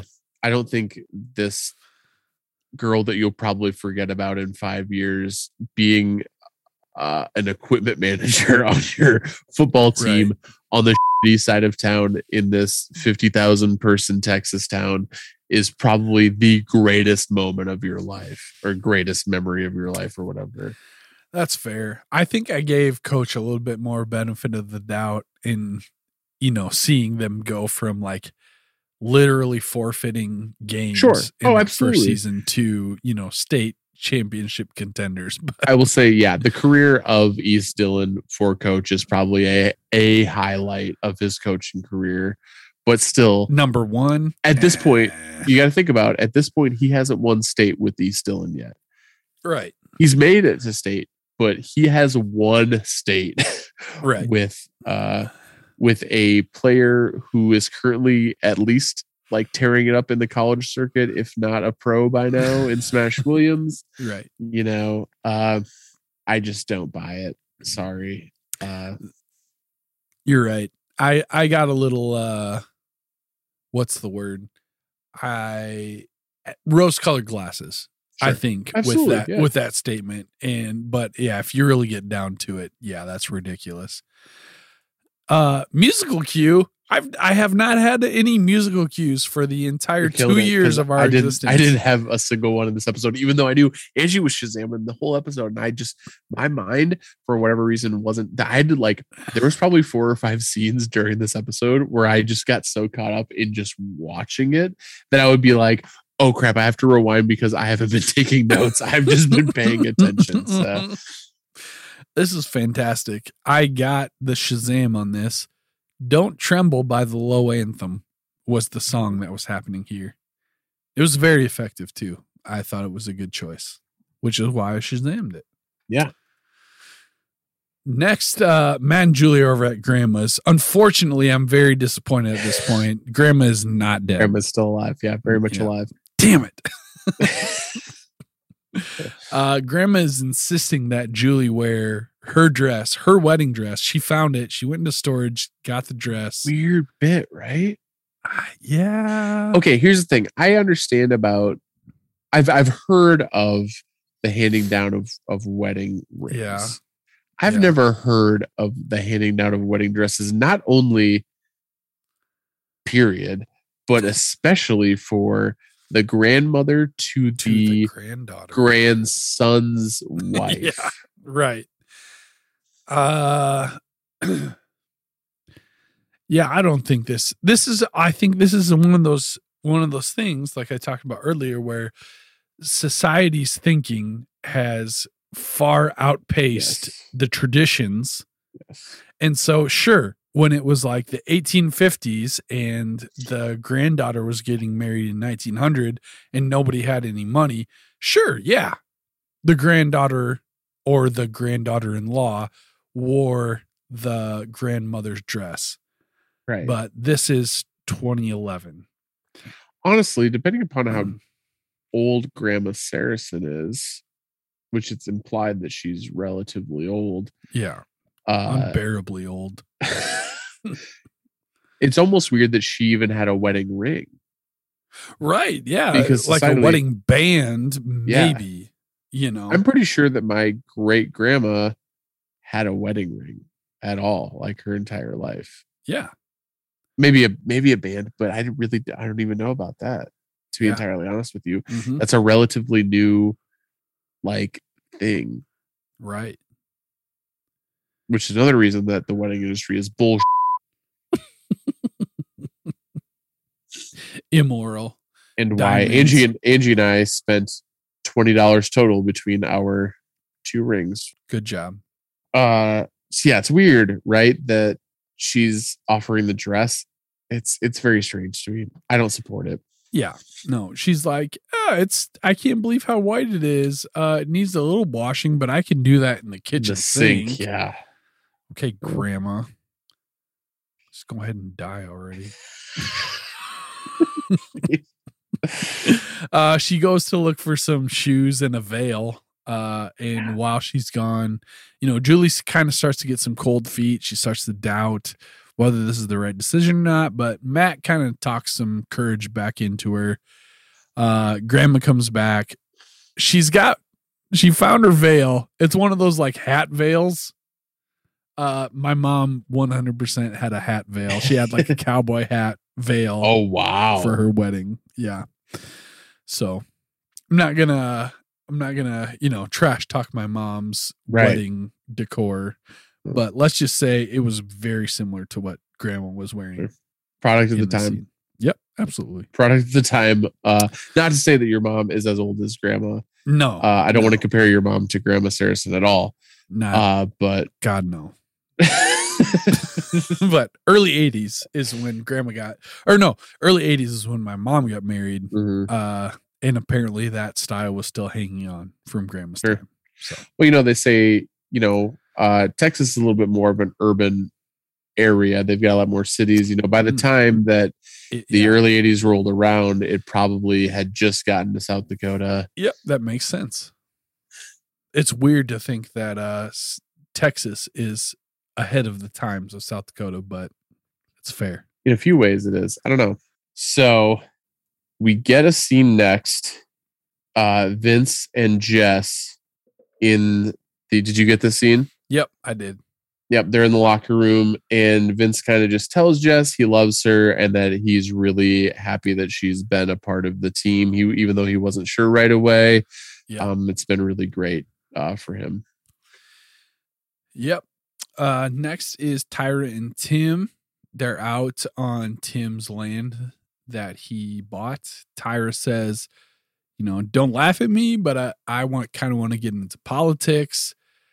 And Tim's like, what you mean like Sarah Palin kind of stuff? and she's like, no, you ass. Uh like Mrs. Taylor, but bigger. So uh kind of a nice little Not uh, a- aspiration there for her. Maybe. It is a nice little aspiration, but Mrs. Taylor isn't really political. no Like, you know, principal or vice. She was vice principal, right? she was counselor when Tami was, or when Tyra was still in, Oh, just or maybe she was, maybe she was principal the last year. Yeah, and then she i think she was counselor in season two and then principal in season three and then became counselor again at east dillon in season four and five so right. So we don't really consider principal of a school to be a political position, Right. right? right But I can I mean- see where she's coming from a little bit. we know of course that principal levi is an anarchist uh, Principal Levi. i think you should burn the whole system down We ain't got funding for that. Let's burn it down. tear the whole system up from the bottom Uh, I, okay, so I can at least see where she's coming from. Of Tami Taylor, go ahead. no no no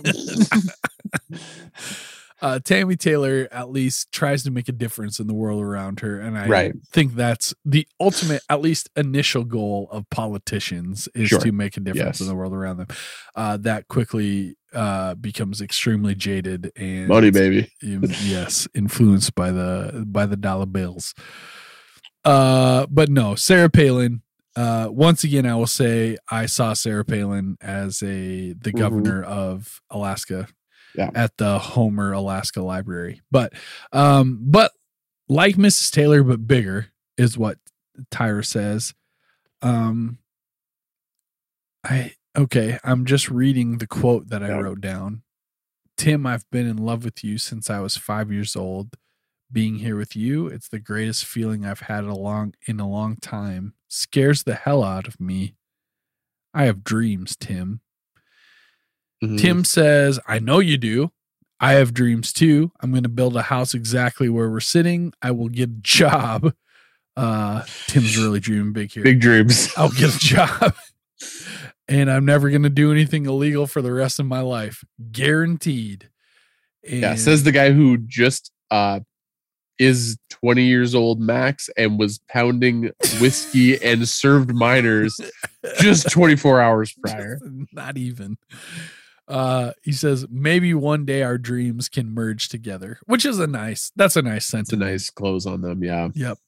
Uh, it's at this point that Diamond, my daughter, uh, six year old daughter, points out that Recent kindergarten graduate. Yes. Congratulations. Diamond, come on the show. last night, uh, Diamond pointed out that they look a lot of they look a lot like each other.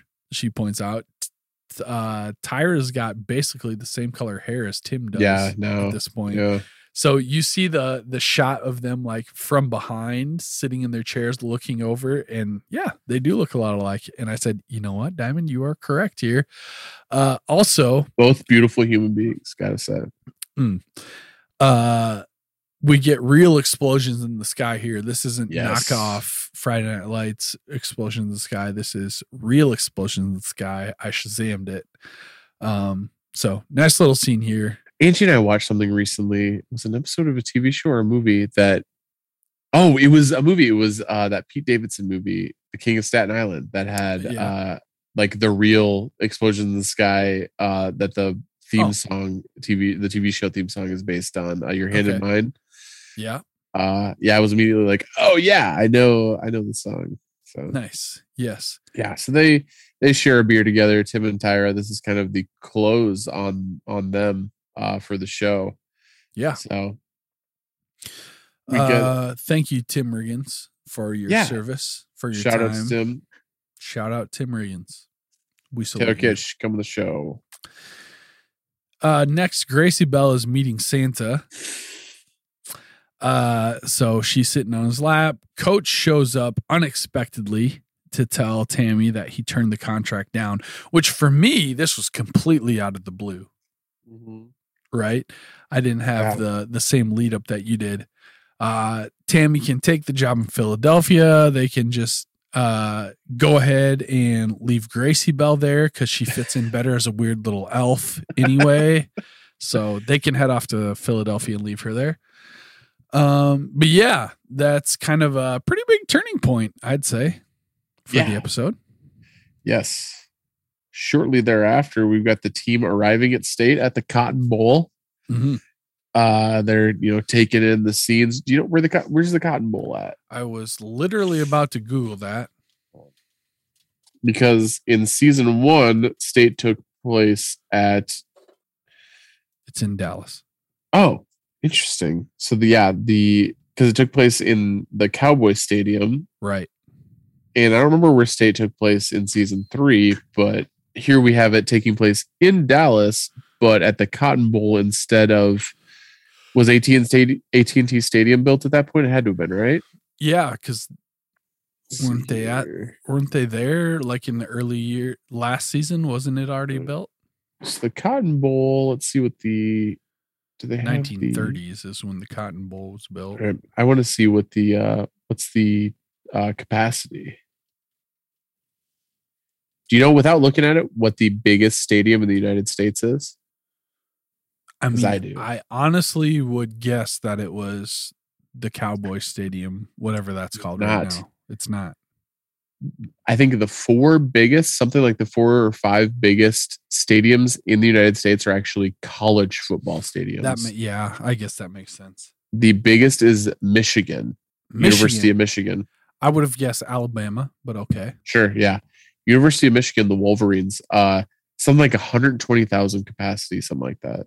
That's insane. Can you imagine? No, in I can't. Michigan? especially when they i feel like michigan and michigan state are both hugely popular schools and so it's like you're taking this smaller state of michigan and you're dividing it in two and you're still getting 120000 people Right. So Cotton Bowl, the capacity is 92,100, which is actually bigger than AT&T Stadium. crazy AT&T Stadium is 80,000. I wonder if they have the old Cowboy Stadium. Probably not.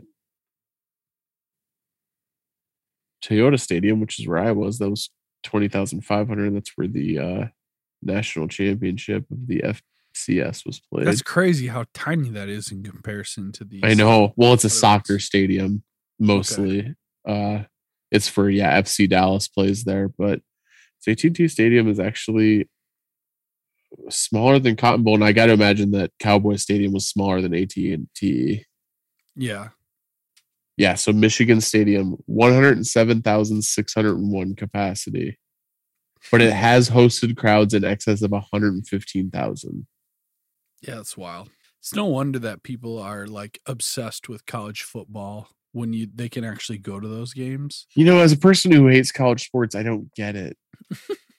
I can't imagine being more into like if you let's say you grew up in like some like Podunk, Eastern Nebraska. Mhm. I understand like by like proximity you would be into like Lincoln like UNL football, but not more than Kansas City Chiefs football. Right? Yeah. I really do think that if you went to a football game where there were 87,000 people cheering for the same thing, Right. Maybe I just gotta get go. swept up in that. Maybe I just gotta go. Yeah. Right? Probably. I've been to a national championship football game and it was fun. I think, but to me, I think that tie that I had that I actually went to school there is so much more important Right. to me than just being at a football game where people are excited. But that being said, we've talked about how I fell in love with baseball, which was Mhm. uh, just being swept up in the crowd, you know? yeah. Yeah. So maybe, maybe I just got to go to UNL game. My cousin, my little cousin who just graduated from high school, is going to UNL next year. So maybe I you go. gotta hit him up and be like, "Hey, Make it happen and report back on the OC podcast. what if I become a really annoying Nebraska Cornhuskers fan?" Like I become one of the like a Jerry Dykstra, where I'm just like living in the '90s, even though I didn't care at that time. Then I think the OC podcast will probably fizzle out. I just keep trying to talk about the Huskers. Do you know in '94? I'm pretty sure colleges don't really come up in the OC until about season four. Yeah, until they're Brown deciding what- College, yeah, Brown maybe maybe the end of season three. Yeah. They're deciding where to go to school. And all you can talk about is UNL. you know what's a different college? you know where summer should have gone. Yikes. That reminds me that freaking Chris Pratt is in that season. Yeah, he is. As a as Che, one of the major characters. So uh if you're a Chris Pratt fan, if you've never watched uh the OC, uh come listen to There's there's California a few Here We Come. there's a few early like performances from like would be Sure. uh you know early Olivia Wilde when I fell in love with Olivia Wilde. Season two OC, my goodness. All right. So they pull up they pull up to the cotton bowl. Uh we get more real explosions in the sky, like the real deal. Mhm. Uh they go out and check the field. They're in awe. You know, we've seen this in previous seasons, this Yeah. scene. Um, I will say that we get uh kind of the shaky zoom on the lights that is, I feel like just an original Friday Night Lights shot Staple. Staple. you know i feel like they kind of turn back the clock here a little bit and they give us kind of the classic fnl movie slash season one shots. Um we get shots. Oh and then it like transitions. Like we go from checking out the field to okay now it's like 15 minutes before game time. Yeah. we get the shots of the nervous players. We see like Well, Lots hold of- up. Whoa, whoa, whoa. Before we get there, yeah. I do want to talk about this is probably the closest scene that got me uh emotional. Okay, Close, yes. closest to tears. I mean, from It's- here on out, it's pretty much yeah. But yes, Um, but uh there's a scene while they're like all in the cotton bowl and, and taking things in. Uh coach goes up to Vince, tells him he's proud of him, and coach or I'm sorry, Vince tells coach, like, you changed my life. And they hug, and it's very like that to me was probably the closest I got to tears. That Yeah. was, the, I think that completed the Vince arc perfectly. yep. So I don't know if this is just a little miscommunication, but for me, that was in the locker room. Oh, was it? Maybe it was. I just have it in the them arriving at state notes. So maybe it was. Yep. Yeah. Yep. Yep. yeah. Yeah. Because then the team says a prayer. Yep. Yep. Yeah. Vince says like, yeah. Coach tells him how proud he is of him, and Vince says like, "You changed my life, Coach." Um, Coach prays. We get shots of them going out on the field. I made a note that there's very bad CGI for filling out the crowd. in the yeah, there was a few there was a few scenes where it was extremely obvious they couldn't fill the upper deck, uh, but couldn't hide it. Yep, it was not not great. It was distracting. Yeah. Uh, so but, yeah, you know, now that we know that the capacity is ninety thousand people, like how you how are you even going to try to fill that with extras? You know, you I mean, for a show that got, is on DirecTV, that probably by the time that they filmed it, people were like, "Oh, the show that show's still on the air." right. Yeah, I mean, you just think about it like, okay, let's say you pay every extra five dollars for right. their time. That's forty five 450,000. 450,000. That's a half a million dollars. so yeah, that's not happening. Yeah, and I'm pretty sure that uh I don't know about extras, but I'm pretty sure SAG doesn't allow even extras to be paid that little. yeah, right. Month. Absolutely. Uh, so yeah, it's not great, but we do see a little back and forth. We see Vince's dad showing up to the game. Orville Redenbacher is in the stands. uh, the Lions score. We see Luke Cafferty uh, kind of catching a short pass, running in for a touchdown. Yeah, we do see, almost yeah. comical that. uh So we don't. I would. I thought this was really interesting. Sorry, I didn't mean to inter- interrupt Yeah, you, cut you off, but um the way that this game is filmed, we don't really see any context. We never see the score up until the end. right, It's just a bunch of plays happening. We just see the crowd, oh, or yes, or yes. Um, We see Buddy know- on the sidelines, like Yeah, either have- very excited or very distraught. we have no idea what the score is. I think we see one touchdown get run in by each team. Yeah, Like, yeah. really seems to be unsure, and it's really, really like. I thought it was great because it was perfectly ambiguous. Yes, uh, absolutely. to a point where I was like, I really don't know what's going to happen. I haven't watched this in 12 years, something like Right. that. right. Um, yeah, well, a little bit more than 12 years. Uh, so I was like, oh man, I don't know how this is going to go. This is, this is perfect even watching it now because Mhm. it's like, man, what are they going to do? And then they, they kind of, to me, they kind of almost ruined it Oh, where they they turned it into a there's three seconds left and the, the lions are down by six. And it's like how many times have we done this? I mean, but how else could you end it? You've I got think to keep- i think honest no i Okay. think if they would have kept it ambiguous just show scenes from the game but don't say who Uh-huh. won. And then just like they did they just cut to vince at practice and he's got the ring on. To me Ah, that's it. Don't show the score just show ambiguity and then explain show don't tell uh, so I don't know that I saw Vince with a ring on. So that might have been something that you got and I didn't, or I just missed it. Did you not? Did you not know that they won or or not? No. So the way that I found out if they won is okay, three seconds left, down Mhm. by five. Yeah. They've got 63 yards to go, which I thought was meaningful because Pa Howard had that like thing about like throwing a 60 yard bomb. Oh yeah, I forgot about season. that. So I felt like that was like a little bit of a callback. Coach says, You've got to give the receivers time. Vince says, Yes, sir.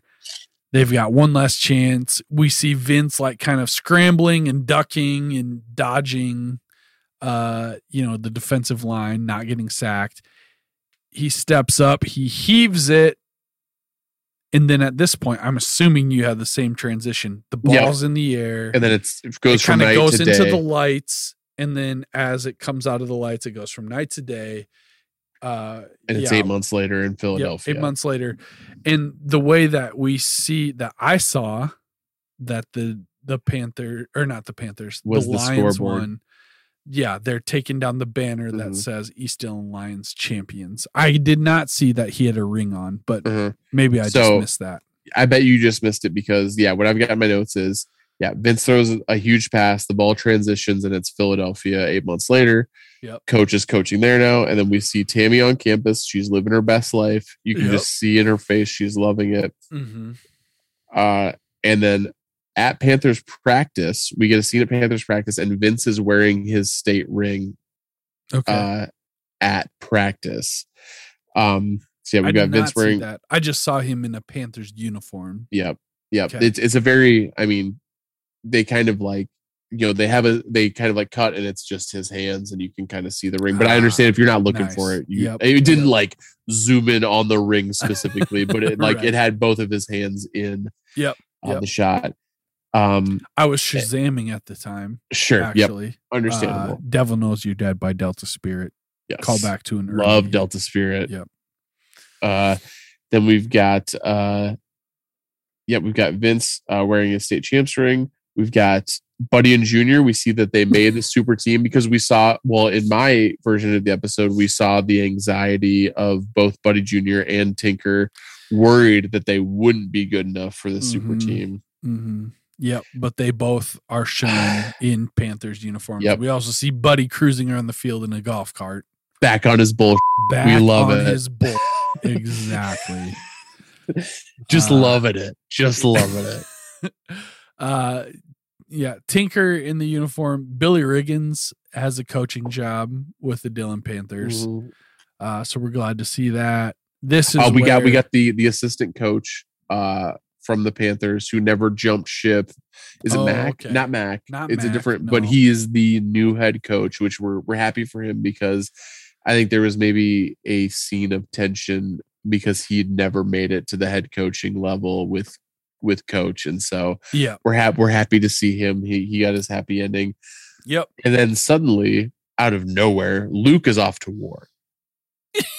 right. What the hell? I said uh Luke Cafferty in the, is in the military and heading out on bus like that Taylor Swift music video. Yeah, Looked exactly like the Matt Saracen. What's that? He's at the- Lauria he's Taylor yeah. Swift video. Okay. uh he's Matt Lauria. Is that his name? What's Matt No. Saracen? No, that's actually Gilford. Luke Cafferty's name is Matt. Okay. Okay. I was very confused there for Zach. Gilford. Yes. Zach Gilford. Sorry. Like it is a it's a weird transition because I think the implication is that he's off to basic training, but you don't get on the bus in your uniform if you're going off to basic training. No. he's in full full uniform from We the were Dillon never given any warning whatsoever. No, there's not even like a scene anywhere in the series prior to this moment where Luke is like, you know, I've been thinking Maybe- about joining the military. no. It's it's completely it's kind of jarring.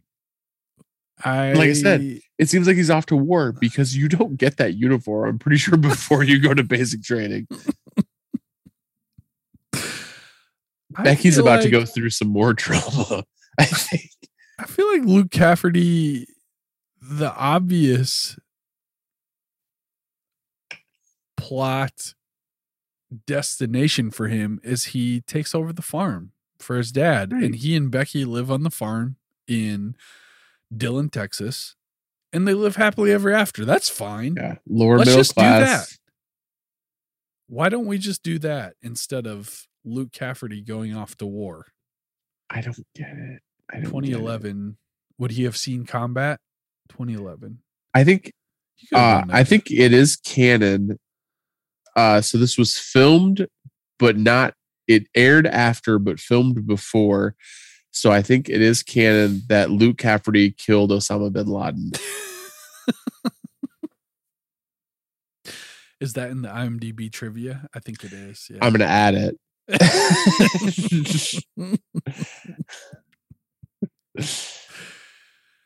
Yeah, he grabbed those hard drives with all the like weird porn on it and stuff. yeah, yeah. he he was the one who not only murdered bin Laden but also leaked that information about the weird freaky deaky porn that uh that bin Laden was into. Yeah, that makes sense. Okay. I like that ending then. hmm I can deal with that. Uh it looks like Julie is living with Matt in Chicago. Yes. Uh Matt is an artist. There's works of art all around his uh Drawings of hands everywhere. That's yeah. I didn't see that, but I was gonna say that I'm assuming that that's what. I also was. didn't notice specifically what it was, but I got to imagine it was hands. Yep. Uh, we see. A, okay, so we're in the we're totally in the ending montage here, where everything's getting wrapped It's just up. tying everything up. Yeah. Jess is coaching or equipment managing or whatever at Dallas Walker. Coach must have put in a good word for her, and Mhm. she got her her spot there. Tim's building his house. Billy is helping. They crack a beer, look out over the land, and this is where we end with Texas forever. Yep. Texas forever.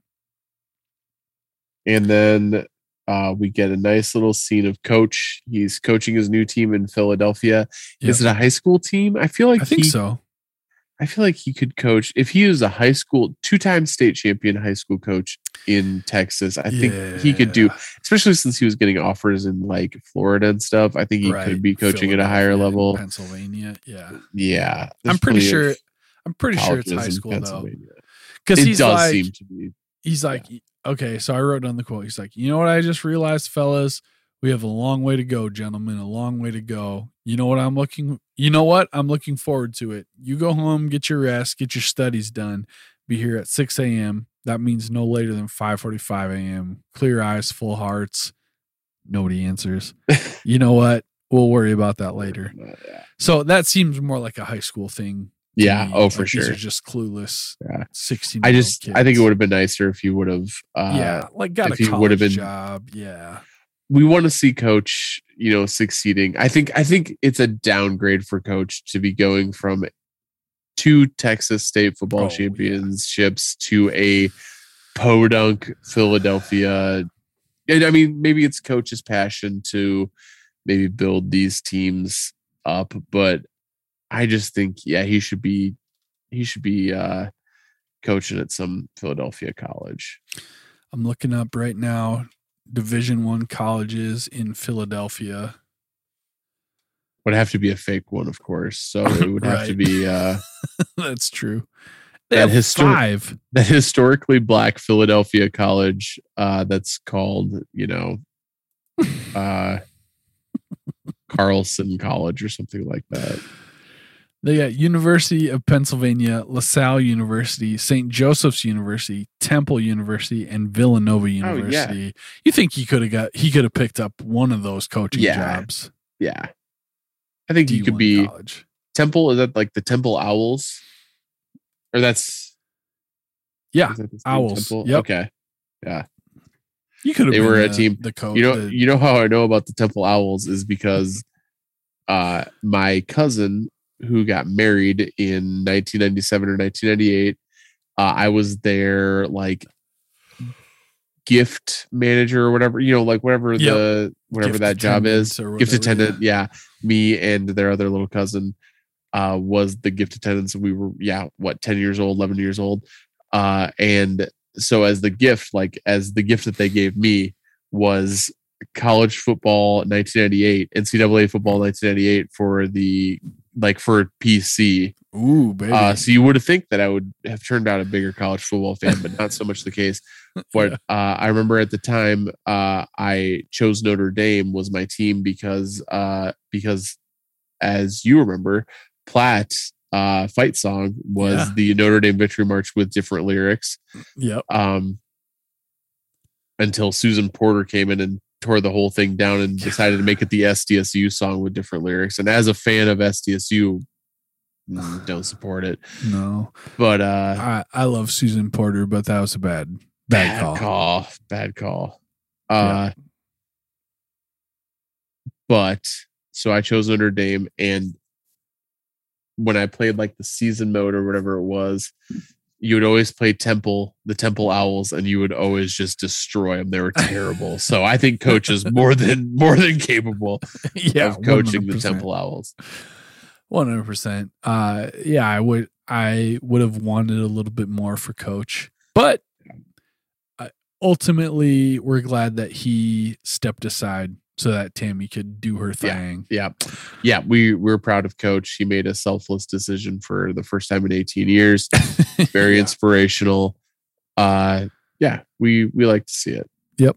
Uh, I if I would have had to have placed a bet on where they ended up, I would have said that they ended up in like Washington or Oregon. I think at the beginning of the series, you had made Yeah. a comment about Washington. I think if you go back to episode one, uh, go ahead and correct us, reliving the lights super fans. But I think in one of the early, like first three episodes, I said, I think they end up in either Washington or Philadelphia. I'm pretty sure that I had mentioned Philadelphia as an option, but Uh, I definitely plan on listening back to at least the first episode of Reliving the Lights before our recap. see where we were. Yeah. So Go back to our roots. Tami comes to practice. She walks up to coach. You ready to go home? Yeah, let's go. They walk off the field arm in arm. The stadium lights turn off. That's it. in the series. Roll credits. End of the episode. End of the season. End of the series. Not quite end of reliving the lights, but pretty damn close. Yeah. We'll be right back with our final award. No, I feel like we'll give out awards in the last We will. episode. Yeah. We'll be right back with our awards. We need the cumulative awards. Absolutely.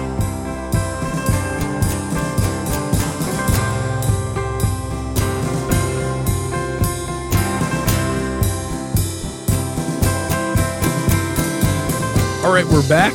We're going to give out our awards for the week. We're going to start, as we always do, with Coach Taylor inspo rating. Coach uh, coached the team to a state championship. Uh, so I feel like the bar is, or the kind of like floor for this episode is set pretty Mhm. high. Um, how inspiring did you find Coach this week? I am gonna go with a nine. Yeah. Um, not perfect because he does Mm. Understandably get a little selfish about you know, he got a five year deal. Uh and it seems to you know the implication of the last several seasons is that kind of deal doesn't just happen. Right. Uh, you know, we we saw them not too long ago with for sale signs on their yard. right. uh, after like one loss. We, you know, saw him get fired from that same team uh, in favor of some guy who apparently just couldn't hack it. Uh, Wade. yeah, Wade Aikman and Joe McCoy, who have been nowhere to be found in this entire uh, season. Couldn't afford them. Right. Uh, so, um, I think we understand the selfishness that the selfishness that coach has, but um, we still have to knock. I want to say one point, but I'm going to say an overall uh, nine. Yeah. I I'm with you there. He's really dragging his feet on the Tami thing, which on one hand we don't blame him, like you said. Understandable. Yeah. like you said, five year deal. Uh, I almost feel like getting two years into a five year deal and then getting fired is like the optimum. Like that sounds great. Right. You know, you go and win another championship and then get fired for whatever reason. Like e- oh, I shouldn't say get fired, but even if you get fired, you're still getting paid. if you know, it's a what we- guaranteed contract. What Yeah, do we yeah. say coach is making? Like, I I can imagine that this five year deal, especially, has got to be. I think we had decided earlier that it's somewhere in the seventy k range. I can Yeah. imagine that he's getting a, a raise with the five year deal, Right. even. yeah, or maybe or maybe they cut his pay but offered the five year deal. But I got to imagine it's still somewhere in the somewhere between seventy and hundred k. Right. So even if you get fired three years in, you're still making a quarter of a million dollars to do nothing. Mm-hmm. You know, If it's a guaranteed contract. if it's a guaranteed contract, I just think it is. I don't know. Maybe that's just my NBA fandom coming through. But See, and as a wrestling fan, uh, I go the other way because I just read a book about uh, the the fall of WCW, which did have guaranteed contracts because they were owned by Turner, and he had like basically unlimited money. right. Uh, so a lot of the guys, a lot of the reason that the WCW invasion sucked, which you'll hopefully you'll eventually get to, Um, uh, and you know that was basically when I stopped watching was uh, that they had this whole concept plan where it was like, oh, WCW's invading, but the problem was that all the big guys with WCW were like, no, we're not going to go work for you and cancel our Turner contracts that are making us max amount of money for Right. just sitting at home and doing nothing. You know, the Hulk Hogan's, the Yeah. Kevin Nashes, the Goldbergs, like they were making a million dollars a year or whatever for doing literally nothing Yeah. for another like three years.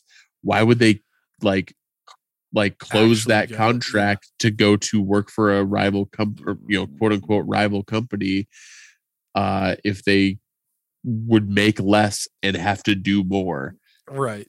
doesn't make sense folks Uh, so basically, coach is Hulk Hogan in this situation. Um, yes yes, theoretically Yeah. proof in my Uh, gym brother HH. I'm I'm good with the nine here, uh, Uh-huh. regardless. So that's good.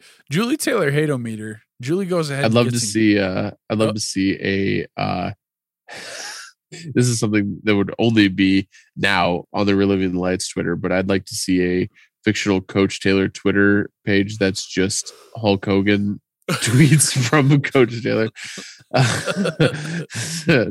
you know good night jabroni marks uh who don't know it's a work when you work work and work yourself into a shoot marks et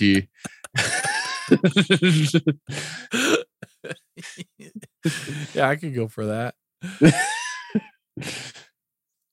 All right, Julie Taylor. How much do we hate her? She went ahead and got engaged without uh, Eric's permission, but how much are we holding that against her? you know, we had a lot of conversations about this that'll probably get cut down, which is fine. Uh, but I have to say, none of that was her fault. It was all Matt's fault. Yeah. But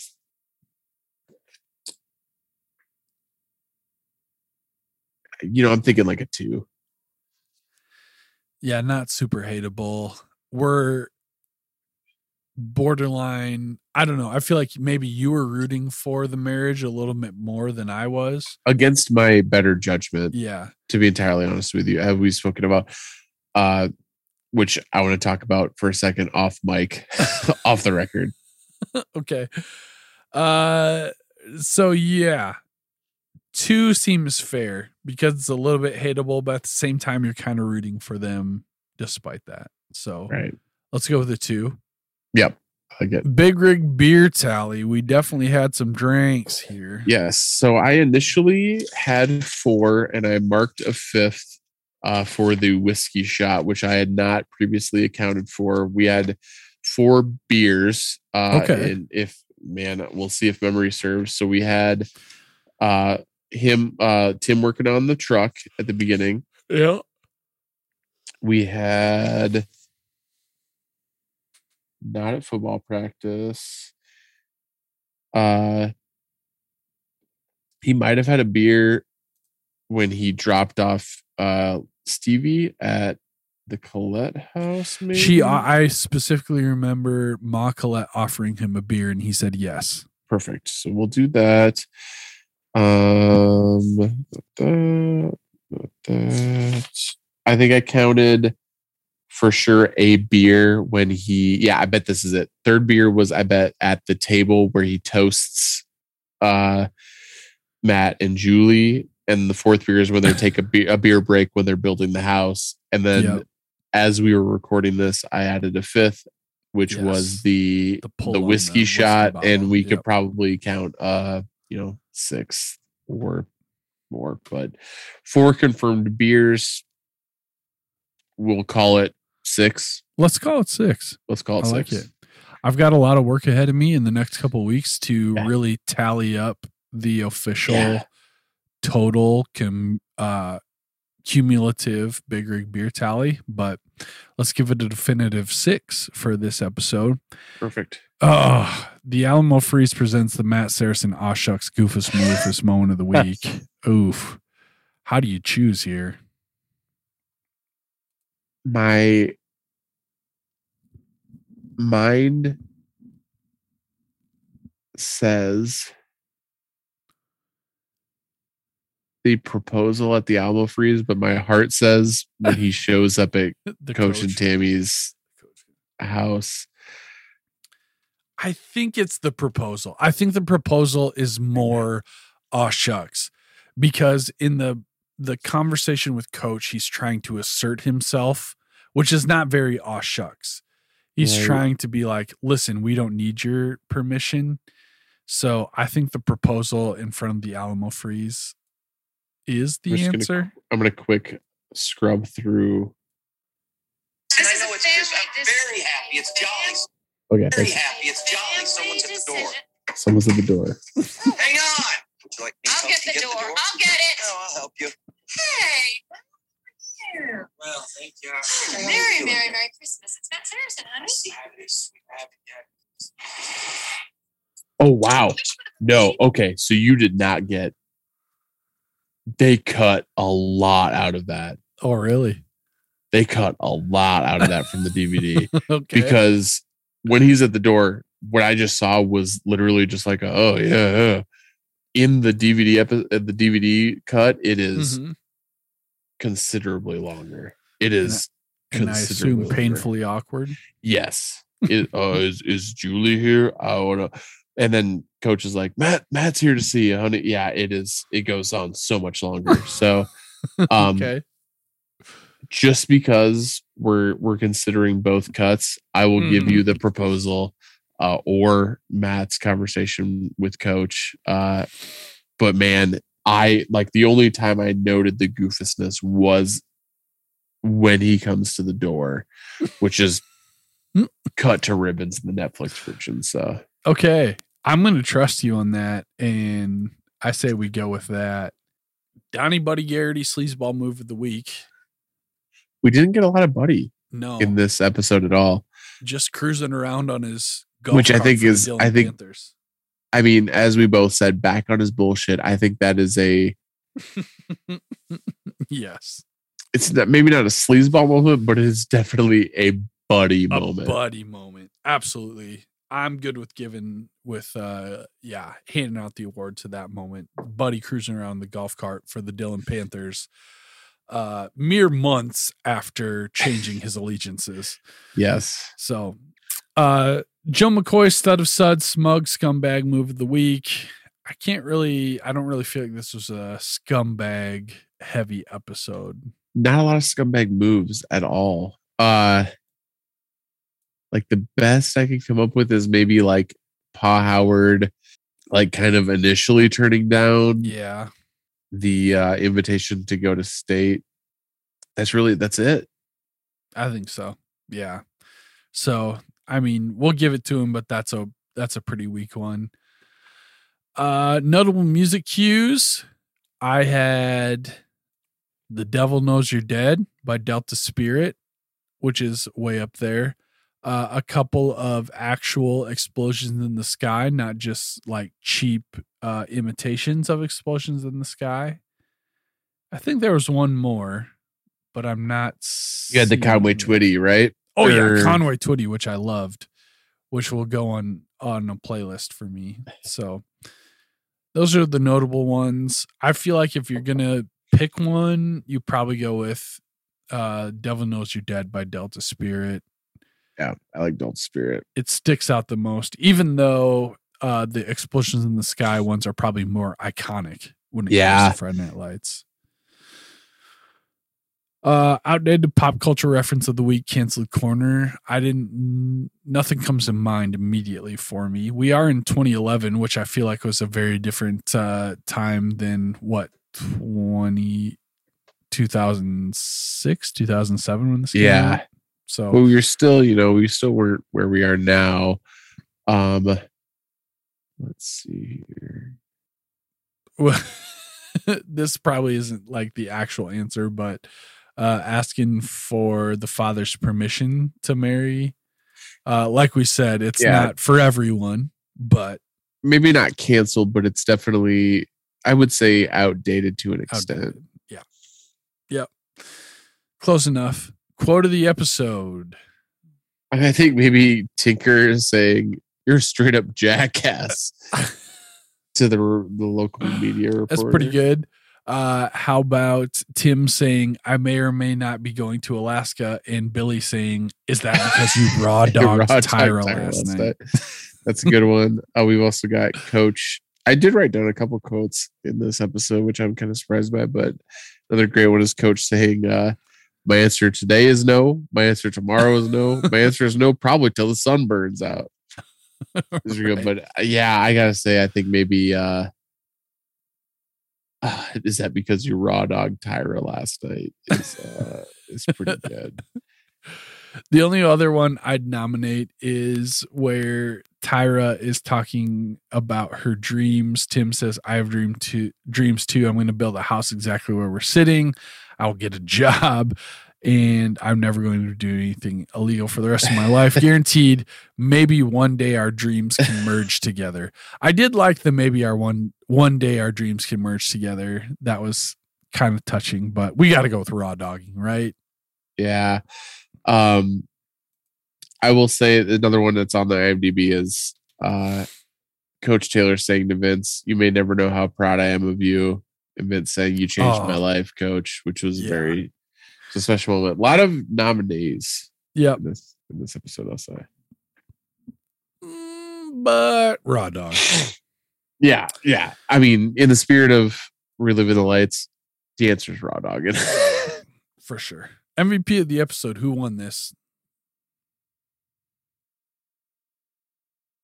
I would like to nominate Tami Taylor. really. Well, I was gonna say I because was we always do. right. For obvious reasons. Usually that's my job, but uh for me it's it's hard not to say Coach Taylor It's coach. It's coach Yeah. on this. He wins state. He defers to his wife and lets her have her her Yeah. day. And yeah, it's Coach Taylor on this for Mhm. sure. Uh okay, episode rating. Let me see real quick what IMDb let me see real quick what IMDb gave it. I'm they assuming it's it like a nine point six. It's a nine point six. Yeah, Yeah. I will say they stuck the landing, hmm but I will say this. Even as I was watching the episode, even as I was watching last week's episode, part of me was like, man, they've really got a lot to tie up. And they really, even though they even though they stuck the landing, they really did a okay, here's a real quick what everybody is doing now. Yeah um even though this episode for me was an hour long uh for you was 44 minutes or whatever uh i think this easily could have been two episodes. Um i mean Mhm. i think they did it in season four or season three where the state tournament took place the episode before the finale i think they could have done that have the state tournament be one episode and then do a wrap up episode after that yeah.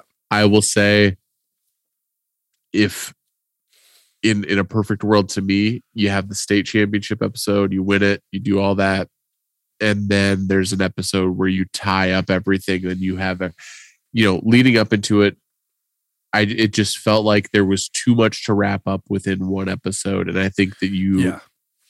I think the logical thing is to have one more episode just to really, really tap those things. So for me, did they stick the landing? Absolutely. It's a great episode, one of the best episodes of the series. And I couldn't have asked for much more, but I'm going to go with a strong nine as opposed to a 10. That's exactly where I was at. As I pondered this beforehand, I thought uh, I have no actual complaints. Yes. Could it have been better? Yeah, it could have been a little bit better. So I think a strong nine is right exactly where I want it to be. Like we said, the IMDb is 9.6, which is by definition a strong nine. Yep. Um, I think that's right on. It's a strong nine. Not going to complain. Nice work. All right. so we'll shout out. We'll start with shouting out. No one Jack eight. Once a Jack, always a Jack, and he has blue and yellow in his uh, profile picture and uh, banner photo, but it's the Saint or the Los Angeles Rams. I almost called them the St. Louis Rams, which I, I suppose uh, makes me feel extremely out of touch. So I'm not sure which Jacks you're talking about. But well, and he's also from Wales. Oh, so I don't. Yeah, what's your deal, man? Uh, but he says, as you're getting close to the end in the last episode, are you going to do a final big rig beer tally and average the Julie Hademeter score, quarter the entire show, and scumbag move of the series? Yes. One hundred percent. I guess probably a lot of work, but I'm interested to hear both. Yes, I think I It's happening. We we had been keeping stats for a long time there. I know Josh kind of fell out of touch with it. Yeah. Um, he's got a lot of work to do, but we do have a few episodes to release before we have to record the finale. So Yep. I I'm gonna leave a lot of that work up to you. I'm Um. I on it. think I think you and I know what the quote of the entire series is. yeah, I've got I've I've got a thought that comes straight to mind. Yeah. Almost became the title of the show. I, uh, I'm gonna save it, but yeah, I, I'm assuming we're on the same we're on the same page. Here. Yes, yeah. we're definitely gonna do a wrap up show, so be looking out for that coming up soon. I will put in the work. I'm gonna listen to the awards section for every episode that we did that I did not keep close stats on. Um, so we'll get. I'd like yeah, to I'd like to do the average or the full big rig beer tally, how many beers he drank Yep. throughout the entire series. I also want to know like per season, well, like for each season. Yep. You know how many per which- season? I Mhm. like to know what the average Julie Hademeter score is throughout the entire series, what the average coach uh inspo Yep. rating is through throughout the entire se- uh series, etc. uh you know yeah it might take a few weeks to pull all that together but i'm on summer break and i'm planning on putting in the work so Uh-huh. uh you know we've been putting two years of time and effort into this so we might as well end it the right way uh so no one jack eight you got it man it's coming Yeah. up uh no one jack yeah yeah followed up with us 10 days later. Same guy. Uh, no one Jack Aid who says uh, finally catching up at the end of the show and on 509. Not sure what happened to Niall from Wales, but I can confirm uh, that I am still listening in Wales. Hope he comes back for one last show appearance. So thank you uh, to one of our at well two over the course of the series listeners in Wales that we know of. We appreciate it. Uh, we appreciate you not dropping off after my very poor attempt at a Welsh accent. it was rough Um, we we appreciate your good humor. Uh, and once a Jack, always a Jack. Gotta say, I agree, but probably for different reasons. absolutely.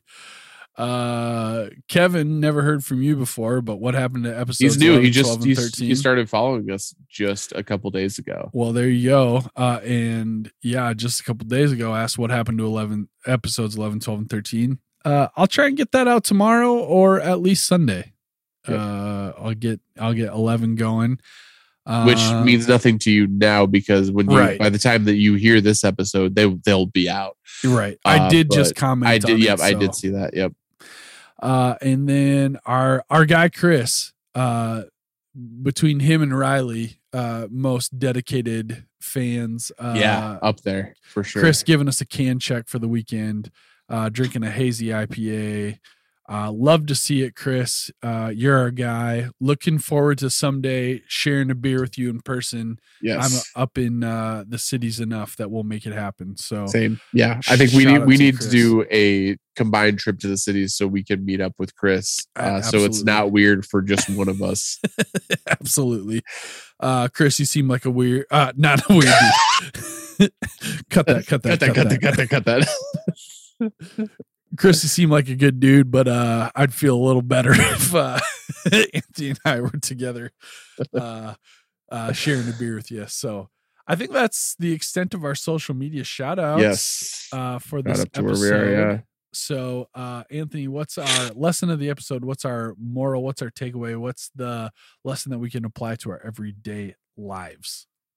Well, Josh, I think uh, this episode specifically, and with where I am at in life right now, uh, I think speaks a lot about relationships, Yeah. a lot about handling those relationships, and I think a lot of our conversations that uh, not only made the episode, but maybe ended up on the cutting room floor this evening Mhm. were about relationships. Mhm. Uh, you know, gained, lost, sustained, and I think the lesson of the episode for everyone is compromise. Hmm. It compromise is important. Uh, in all relationships, be they romantic, be they platonic, I think uh, it's important to give a little and get a little. Uh, Yeah. We see this with Coach. We see Mhm. this with Tyra and Tim. hmm you know we we see this in in our own everyday lives as as i prepare for my wedding reception here uh five months into my own marriage. Uh and so far so good. But i think uh you know the name of the game is compromise and i think coach is a a good figurehead in that conversation. Yeah. Things aren't always going to go your way. And sometimes you sometimes that's okay and you got to let Mhm. somebody else uh have their way. You got to give give and take, baby. It's all about give and take. that's right. Yeah, that's good. Uh kind of along those same lines, you know, we've been recording this podcast for almost 2 years and there are definitely themes to this show that we've identified uh that we have latched onto and that I feel like I've actually like learned and grown from in a very real way. And one of those lessons uh, is that nobody actually knows how to use a semicolon, and we should just desert trying at all. Let's just get rid of semicolons. Okay. Bold. You don't know how to use it. You think you know, but I don't even think you know. I don't. I have an idea, but I don't think it's right. Uh, Haven Iron Oak in this last uh, synopsis did not know. use it properly. Movie Dude one, hell no. No. Uh, that guy has no idea. Let's just get rid of it. Semicolons, no. No, I think there's a time and a place. I disagree. I think there's Wrong. a time and a place. And I do think I do think if you put me in front of a a person who has like their master's or doctorate in English Mhm. and I they asked for three examples of a properly used semicolon, I think I could do it. No. Okay. Nope. No. All right. Uh, agree to disagree here. You know, if there's uh, one thing we've developed the ability to do over these last two years is to have respectful dialogue. Uh, you know, where we Some some might call it some might call it compromise. It all comes down. You're right. Okay. You have, yep. That's the ultimate lesson of this episode. Okay, that's it. That's uh the lesson of the episode. Compromise. Uh that's the end of the episode. Anthony, wow. We did it. Two years. Two years. Two years. Wow. Uh that's the end of the season finale, the series finale. We have one more Friday Night Lights, Reliving the Lights episode for you all. And then it's going to be the OC. So start getting a hold of that. I don't know where you can watch that. HBO that- Max, baby. Yep. HBO Max. So subscribe to HBO Might- Max, which is the best Best streaming service, out there for my Yeah. money. So Mhm. you've got a lot to gain by subscribing to that. Yep.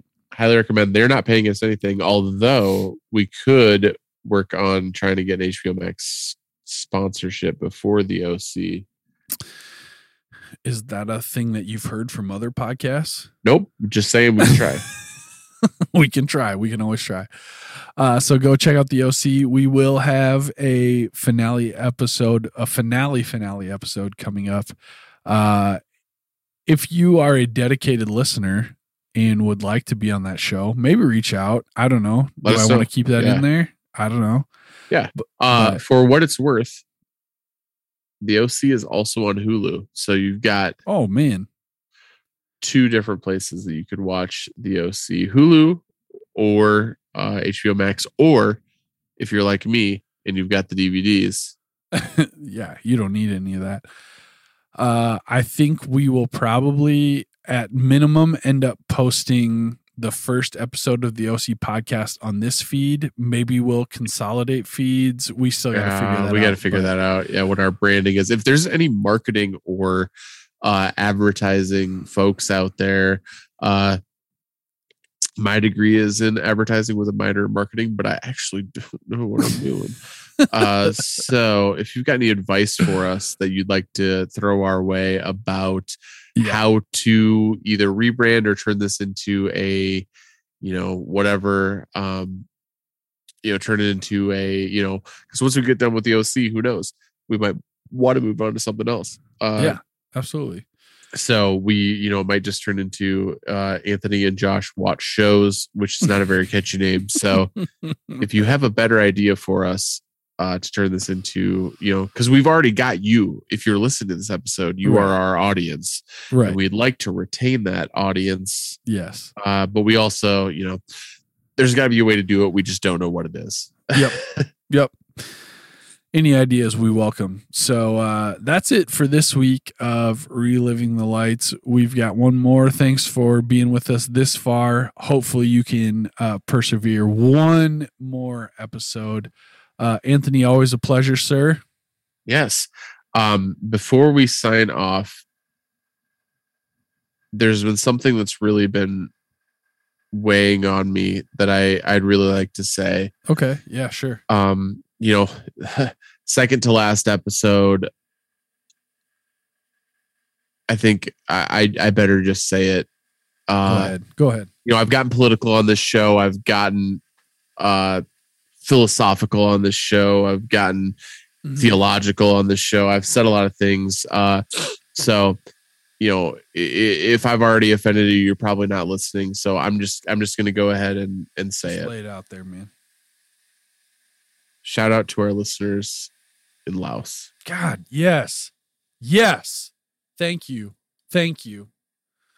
I It felt good to say. It up. felt good to say. and you know what? That's inspiring me right now. Um, You got something else? I debated, uh, but you've inspired me. Shout out to our listeners in the West Indies. You know what? I I didn't think I was brave enough to say it, so I'm so glad that you said it and you took those words right out of my mouth and you Yeah, you yeah, you took them from Yeah. my heart Yep. out Uh, into the ether. You know, while we're at it, Niall, we're sorry. We are. We are. We hope you come back. We hope we we want to have you, man. Come on the show. 100%. Um, okay. Appreciate you guys. We'll see you next week for another episode of Reliving the Lights, of Friday Night Lights Rewatch The actual podcast. the actual final episode.